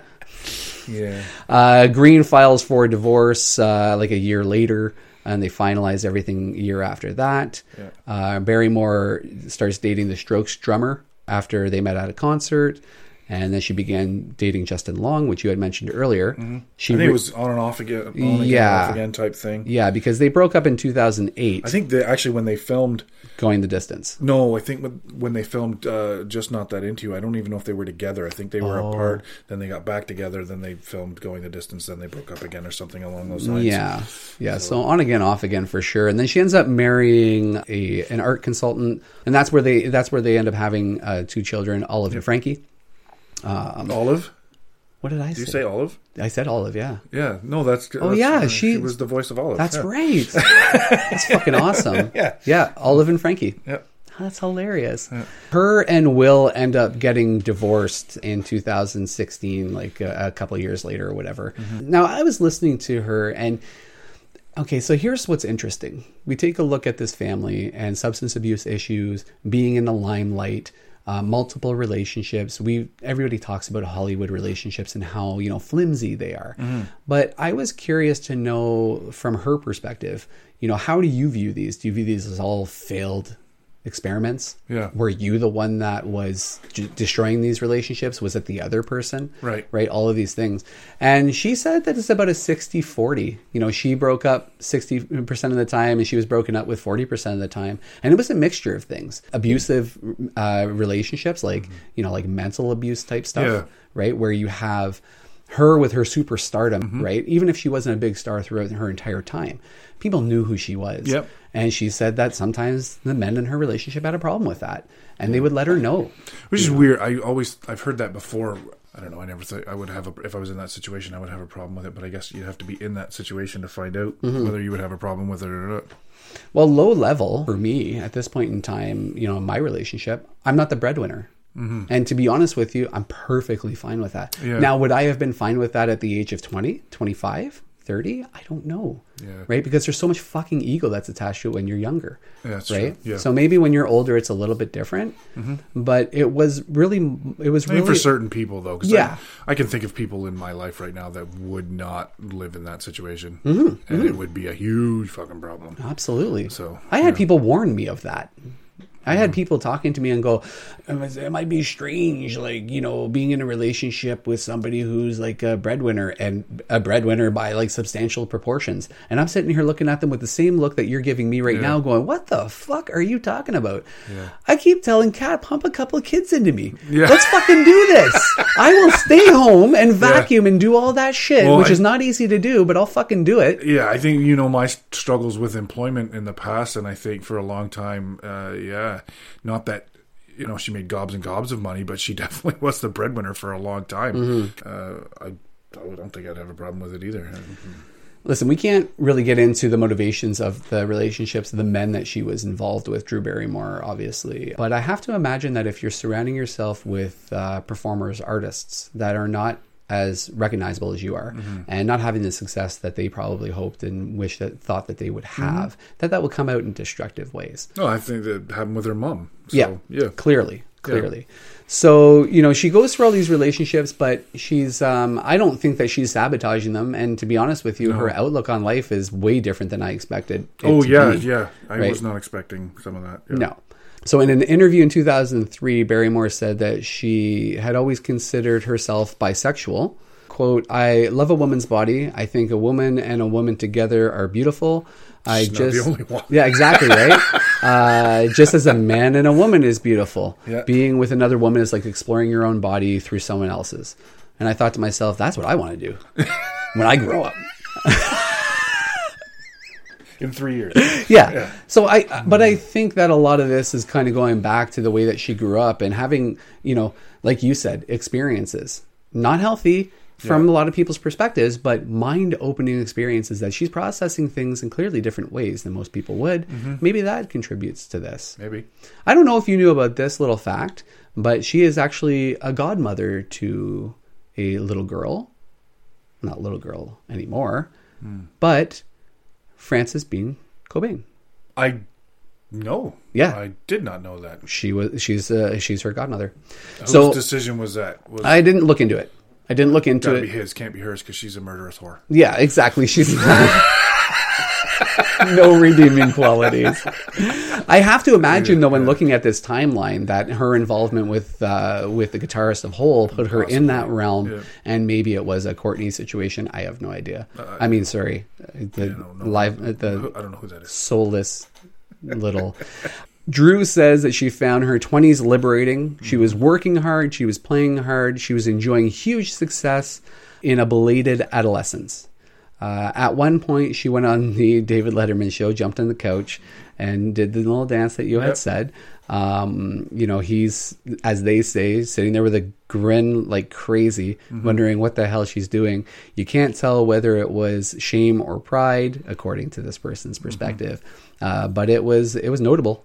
Uh, at 20, she seemed younger than the seven year old who had appeared on Jimmy Carson uh, all those years ago. Which, funny enough, I was reading about that interview. And apparently, at seven years old, I haven't watched this interview, unbelievably flirty Oh yeah, with Jimmy Carson. Johnny. Johnny Carson, sorry. Yeah. I had no idea that I didn't even see this interview. Yeah, well, she's over. That's the horrible thing. I She's think an adult, point, man. She's already overly sexualized and whatnot Mm-hmm. due to her surroundings and whatnot. Clearly. So- and I, that's that's part of the issue I think with a lot of child actors now that is coming to light and coming to you know people are getting to understand is that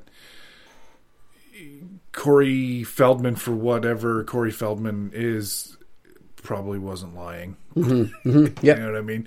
And I think people are starting to realize that now. They Yeah. were like passed him off as a crackpot for so fucking long, but now they're looking going. "Sure." Yeah. I mean, we've talked about this before with the whole Mel Gibson thing. Mm-hmm. Uh, when he when he came out with his statement about uh, Hollywood being built on a child pedophilia ring, um, and every and all of a sudden, what happens to Mel Gibson shortly thereafter? Oh, Mel Gibson's crazy. He hates Jewish people. He does it. He does that. And and and when they interview him, he's like, I didn't say any of that shit. Like, and you're like, well, well, yeah, yeah, yeah. We heard you. And like, did you?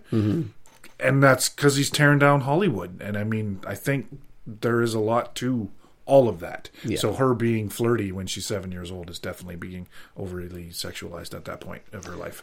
Thankfully, it doesn't seem like there's any indication that anybody had done, done anything inappropriate to her as yeah, a child. and I mean, if know? they did, maybe that's one of the things she's keeping to herself. It's possible. She doesn't have to tell people. It's very if she's dealt with it and she's grown and she's healthy. Mm-hmm. A lot Yeah. of people don't deal with it that way. I mean, look at well, we, the episode we did on River Phoenix. Yeah. So yeah let's hope that that is the case Mm-hmm. Uh, but she says here quote my 30 um, 20s to 35 was a blast i thought how am i getting away with any of this uh, i really was being quite playful yet still working a lot and she was very kind of happy she looks back at that period of time with Mm-hmm. no regrets She does seem very happy whenever you see her talking about anything. So. dude she does not regret a thing No. She- not one thing that she re- that she has lived through does she regret she was talking about partying with uh, jack nicholson Yeah, and how you know he's like fucking apparently like one of the best people in the world and she would so probably one of the craziest from what I. probably but her experiences again whether she's holding it in or she she actually just experienced it like you said in that what earlier. I mean, she's just taking the positive out of She's everything. taking- her adaptability in my opinion this is what i've gathered at this point in time her adaptability based on the way that she grew up which is fucking sick when you think about it Yep. that saved her Yeah. that saved her Well, and I think when we get to these quotes I have from her, you're going to even see more. And Yeah. you may have read some of these, but yeah, you're going to even see more that that just it fucking bolsters everything that you're telling me Yeah. about how she is. absolutely focusing on the playboy issue you probably read some of this stuff but I uh, wasn't reading anything. When no, I was and- that Playboy. it was not in that. not in that at all. No, but apparently, apparently, when the Playboy came out, yeah. uh, Godfather was none too pleased. Yeah, well, I mean, you know, that's yeah, that Yeah. makes sense. I mean, that the he worked so hard to bring that true story of that little alien to Right? life, and And you're, you're going to blow it all out of the water? Here's your star out here showing off her goodies. Yeah, you're just hanging up your- pieces. Oh, Oh, shit, see what I did? Shit. I was going to say dirty bits, but you went with the Reese's Pieces? That's even better. Yeah. Fucking love it. That's Yeah. brilliant. So here's a couple of things that actually ended up transpiring after that spread came out. Mm-hmm. Uh, he apparently sent her a. I wish they could have seen that look you just gave me. I was so fucking proud and smug for no reason at all. It was awesome. It was terrible. He sends her a quilt along with the spread Uh-huh. with a little note that says, cover yourself up. it gets better. Sounds like a fucking, you know, yeah. whatever. It gets better. Whatever. He then had an artist make paper doll clothing. Oh. He then glued the paper cl- uh, clothing to every page of that spread Uh-huh. and sent it to her. So he clearly looked at it though. Well, I think he was doing this. I don't. it was Oh, like a yeah. It was a pin the tail on the donkey situation. Bullshit. I think, and he was like, you know, ner, ner, ner. and Yeah. so like, no, Near, near, near. so because she had so much respect for him, Yeah. and because she was like he was the the the parental you know mm-hmm. light in her in her life for so long, she ended up doing a photo shoot dressed as a nun. Where she does a sequence of photos, and she's on the back of it. She's apologized in different ways. She's like, "I'm so oh, sorry, I've lost my way."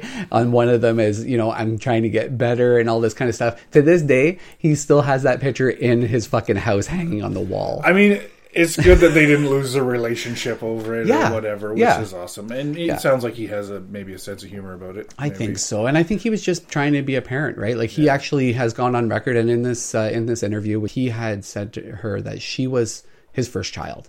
She was the child that basically got him prepared for having kids many years later. Mm-hmm. And she looks at him with so much respect and so much Yeah. love and admiration that clearly at the age of, you know, eight or nine, whenever she requested him be the godfather of her Yeah. fucking kid making that decision, there's clearly a special relationship there. And I had the reaction you had was in the initial stages of reading this. It's like, oh fuck, man, just let her do what she's gonna do. Yeah. But then you start to realize that she's not ashamed of anything that she's No. done. But she knows that. Like, Yeah, okay, this for is sure. and and of course, as she says, uh, let's see if I can find the quote here. Yeah, as she says on on her TV show earlier this year, a parent is supposed to make you feel bad when you're not good.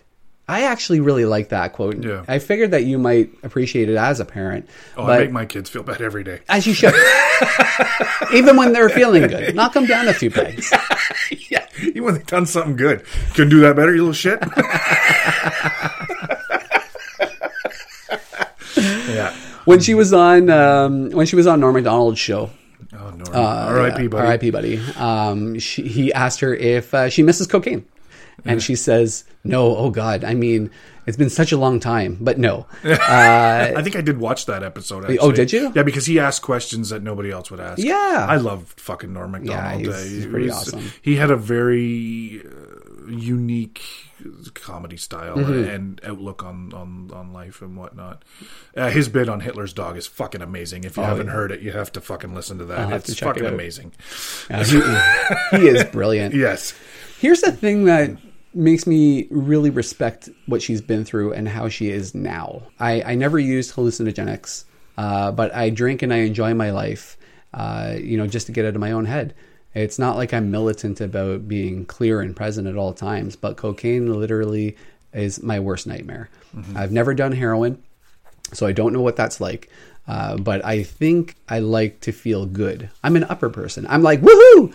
I also don't like to drink at bars. I like to drink in the privacy of my own home. So that was something that I found really interesting based on what she's gone through. You would think that she would be talking about drugs and alcohol as being the worst possible thing ever. I was digging in on stuff, and apparently she still does drink. Mm-hmm. She's Yep. one of these people that, like an alcoholic or a, you know an addict, that that works for her. In those dark times, as this person had written, have been replaced by joy, by being a mom, and her approach to life, you know, in a positive way. Uh, quote from Drew: uh, "They've made me a calmer, better person." She has this cool quote that she talks about from her dad, and she said her dad, which was odd because her and her dad had such a sporadic and very minimal relationship. Uh, my dad once said to me that expectations are the mother of deformity and I do not expect anything. Expectations always get me in trouble. What do expectations really do? They make other people feel like shit, then you let them down eventually. And Jesus. I fucking love that quote that's because expectation is absolute fucking horseshit. Mm-hmm. I've lived with expectation, expectation that nobody really threw upon me. Mm-hmm. I've lived with it my entire life. Mm-hmm. And there's nothing that is good of expectation. Even expecting to wake up in the fucking morning and go, I'm going to do all this shit. And then something, you know, gets in your path or something else pops up. And then what do most people do? Ah, fuck. This life get that done sucks. today. Yeah, I didn't get that done Yeah. today. And it's like, so this is kind of getting into that Buddhist type approach, in my opinion, where, you Mm-hmm. know, acceptance again, things are going to happen. So what? Move on. It's okay to feel it in the moment, but she's really embodied this type of person who doesn't get caught up in too much at, at any given time. And she's kind of obviously had to curtail that a little bit, you know, Yeah. in, in her life, right? She was talking about her book, and the the interviewer had said, you know, you don't get too explicit uh, about you know personal problems and past problems. And she's like, this was aimed for my kids to be able to read it one day. She's like, I don't want to protect them from my past. I'm not denying anything. Uh, I've been caught off guard when people go, you know, what are you going to say when your kids Google you? And I think, God, that's so accusatory. You know, Yeah. I'm not going to pretend like I'm not who I am. I'm not going to show, uh, uh, sorry, I'm going to show them how I got to be where I am now. Yeah, see, that's a question I had recently, Mm-hmm. actually, because I was having a conversation with somebody about my past. They had no idea, obviously. And, uh, you know, I used to be shy and not talk about it, but now I'm like, oh, whatever. And that was a conversation like, oh, what are you going to do when your kids? And I'm like, tell them? Mm-hmm. Like, uh, I don't I hope that I hope it isn't that they're listening to this and this is how they find out. But uh, you know what I mean? Like no, but I, I'm not gonna. lie. I like I said to her that day was when you have when you have kids it's so true it's so cliche to hear but it is so fucking true you want them to be better than you uh, i know that my parents wanted me to be better than them the moment that the first one was born i was like I, I don't know if I said it or but I definitely thought it. I was like, be better than me. Please, for the love of God, be better than me. And we have this conversation I mentioned earlier about the food addiction. I see it happening in my youngest. Uh, he loves to eat and he loves and and and I love that. It's something that we share because we. Oh yeah. Oh, you want to have this on your pizza? Oh, you want to go get a burger? Oh yeah, we're gonna. Do, I love being able to share that with him because he loves it too, and he's experiencing more and more, and he's he's trying more things. But at the same time, I tell him every time, I'm like, this is your future. Mm. Please be better than me. Love it. Do please love it. But at the same time, know when enough is enough and when you know what I mean. Get something healthy. Get something better into you. Get, do do do that at the same time. And and I tell him I have told literally told him probably at least three times this week already. Please be better than daddy. Please, please be better than me. Now, uh, when it comes to uh, jokes and whatever, it, he is by far funnier than me, and I laugh every day at the shit that comes out of his mouth. And I told you earlier about a little story that he told my, uh, one of our friends there last night, which was fucking hilarious. And I don't even feel comfortable saying that on this, but at the same time, yeah, it's it's so you want your your kids to be better. So I'm not gonna lie to them the conversation of drugs and, and whatnot has come up in other ways. Um, but when they asked me if I smoke cigarettes, I was like, yep, I did. I'm not going to lie. I'm not going to say, oh, no, no. And I said to him, you're going to be offered it sometime, maybe. You might even try it. Don't lie to me. Tell me, hey, I did this. And I'll do every, I'm not going to be mad at you. I'm going to do everything I can to help you quit doing that stuff or, or tell you, well, you, did that make you feel good? Did you like that? Did you like talk to me and I will do, and I will tell you what I went through. I will tell you how I was and whatever and say, don't do it. I'm telling you, yeah, it's, oh, it's so fun in the moment, but it's not fun. Mm-hmm. It is not something to be glorified. It's not something to be like, oh, I, I was a drug addict. It was awesome. No, it wasn't. Five years of my life gone just like that and and and that's that's what it, that's that's what it boils down to. But like she i'm not gonna fucking lie. But also i don't want to be vilified. Mm-hmm. like she was saying why is that accusatory? Why is that why is that a negative? Mm-hmm. it's not. It's not a negative. That goes back to her. Find the positive in fucking everything. And that's Yeah. what i'm gonna do. I'm gonna look at him in the eye and say daddy was a drug addict. Don't fucking do it. Yeah. you know what i mean? I don't know how else to put it I'm a big believer in if you can speak from your own experiences, that has way more value to somebody Yeah. who's never experienced anything Yeah. and is just talking out their ass. Yeah. Right? If you go to somebody and say, don't do this, and you're like, oh, why did you do this? Like, no, no, I read about it though. Yeah. Oh, that movie that's coming out? It's shit. yeah Have you seen it? no. yeah yeah exactly no, no, it's not. Yeah, yeah. It's uh, but but I mean, like that's that's the that's the scenario, right? Like, Yeah, and that's and that's funny. That conversation I had with her just the other day, and she said to me, she goes, "Oh my god, you make so much more sense now." She's like, "I- "Now I know why you're so chipper all the time," and I never thought about it. But I don't go places to be miserable anymore. I, I told you this recently, and that's one thing because this happened at work, and I fucking. She goes, I get it. I get why you're so chipper, and I'm like, yeah. Why would I come here to be fucking miserable? that's the one thing I can control in this place is my attitude and how I feel. And she goes, she goes, yeah. She goes, it makes sense. She goes, you, you've been through some shit. and That's and it you, is. and you have to be able to talk about it, right? Like I think, and that's that's her that's her whole philosophy as well. Mm-hmm. Is you know she goes on to talk about things like you know um, would you let your kid be a child actor? And she's like, no. I wouldn't, and you know what? That I run the risk of them hating me, Mm-hmm. but I'm I'm not going to do it. You know, this is something. This is this is the guidelines, and these are the the, the boundaries and parameters I didn't have as a kid, Mm-hmm. and I'm going to learn from that. and I'm going to carry it forward. They may hate me for it, Yeah. you know they may not agree but this is just what it is because it's based on my experience and that's exactly what you're talking about Yeah. you know um, i feel really comfortable talking about a lot of things that i've experienced because i've experienced them Yeah. and there's literally nobody that can take that away from you Yeah. you know if you're commenting on somebody else's there's so many things that you don't know Yeah. how the fuck could you even talk about it right but you're the you're you are the author of your life mm-hmm. And if you're not the one that's going to be out there talking about it, then you run the risk of people distorting the facts Yeah. as you understand them, Yeah. and your kids not knowing from you firsthand. Yep. And that's what I love about what we talk about all the time. And Mm-hmm. one of the reasons why I really connected with her, I, I got to be honest with you, man. After after I read this and heard her words, like her own voice, Mm-hmm. I'm fucking I'm in love with this person.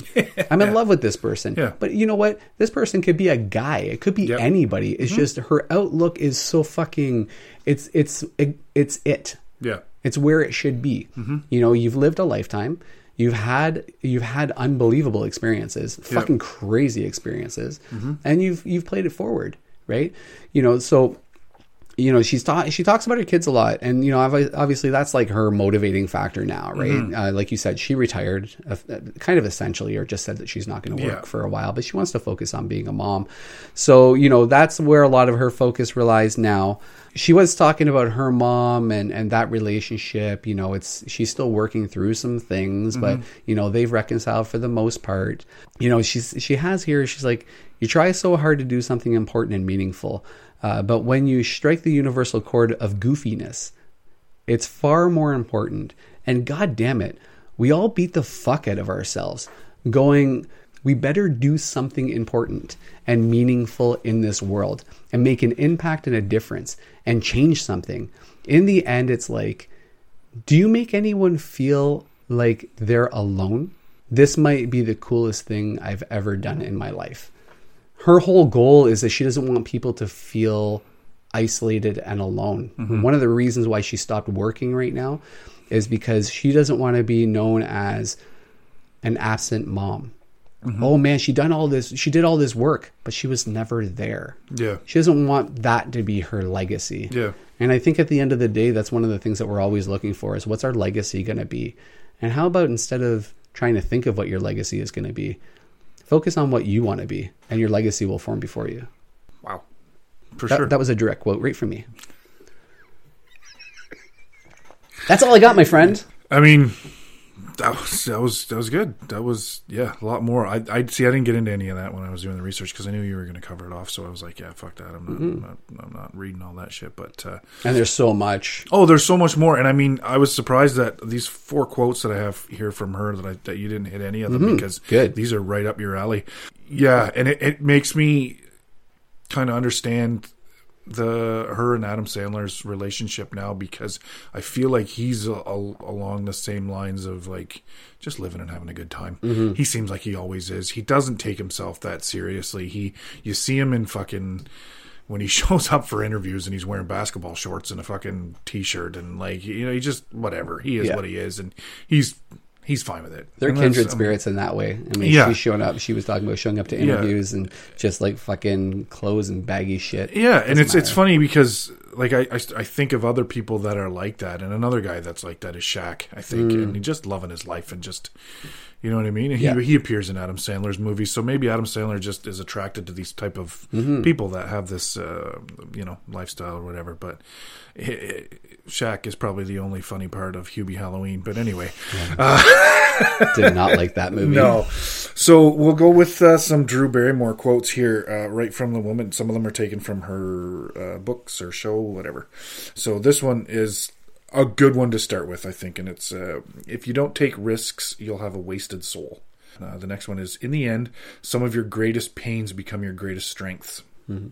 And that, you know, that one hit me because what we were just talking about with the whole the whole past uh, thing, whatever. And I mean, I, I I saw it as pain for so many years, but now I'm trying to build from it and whatever. This is I never regret anything because every little detail of your life is what made you into who you are in the end. Mm-hmm. And that's but this is the last one that really I don't know. I mean, you tell me. My lesson here was you do not give up. You hold yourself accountable, you stay grateful, and you hold tight to your friends. Mm-hmm. Yeah. I mean, those just kind of sum up the whole, you know, what you just went through at the end there. Yeah. So, No, I agree. I listen. I respected the fact that she was able to go through what she went through, even a little bit that we knew, um, and and be what she is now, and what people see for uh, of her now, and how the new generations are looking at her, and you know people that are a little bit younger than her that are having kids are watching you know never been kissed and and mm-hmm. you know really relating to that. And our first exposure to her is et and you know mm-hmm. cat's eye and all this type of mm-hmm. stuff. And then we start to see her kind of get into trouble and all this all this stuff. But i mean the thing that i find most inspiring about this woman is that she's alive. Yeah.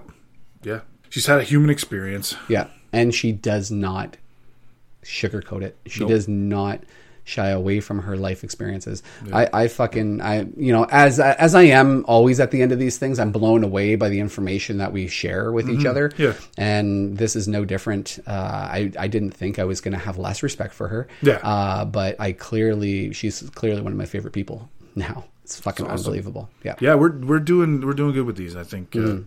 Uh, yeah. So we'll end it with if you or anyone out there is having any issues, depression, anxiety, addiction, anything, please, please, please, please, please get some help. Mm-hmm. Talk to somebody. yep well said peace out Peace.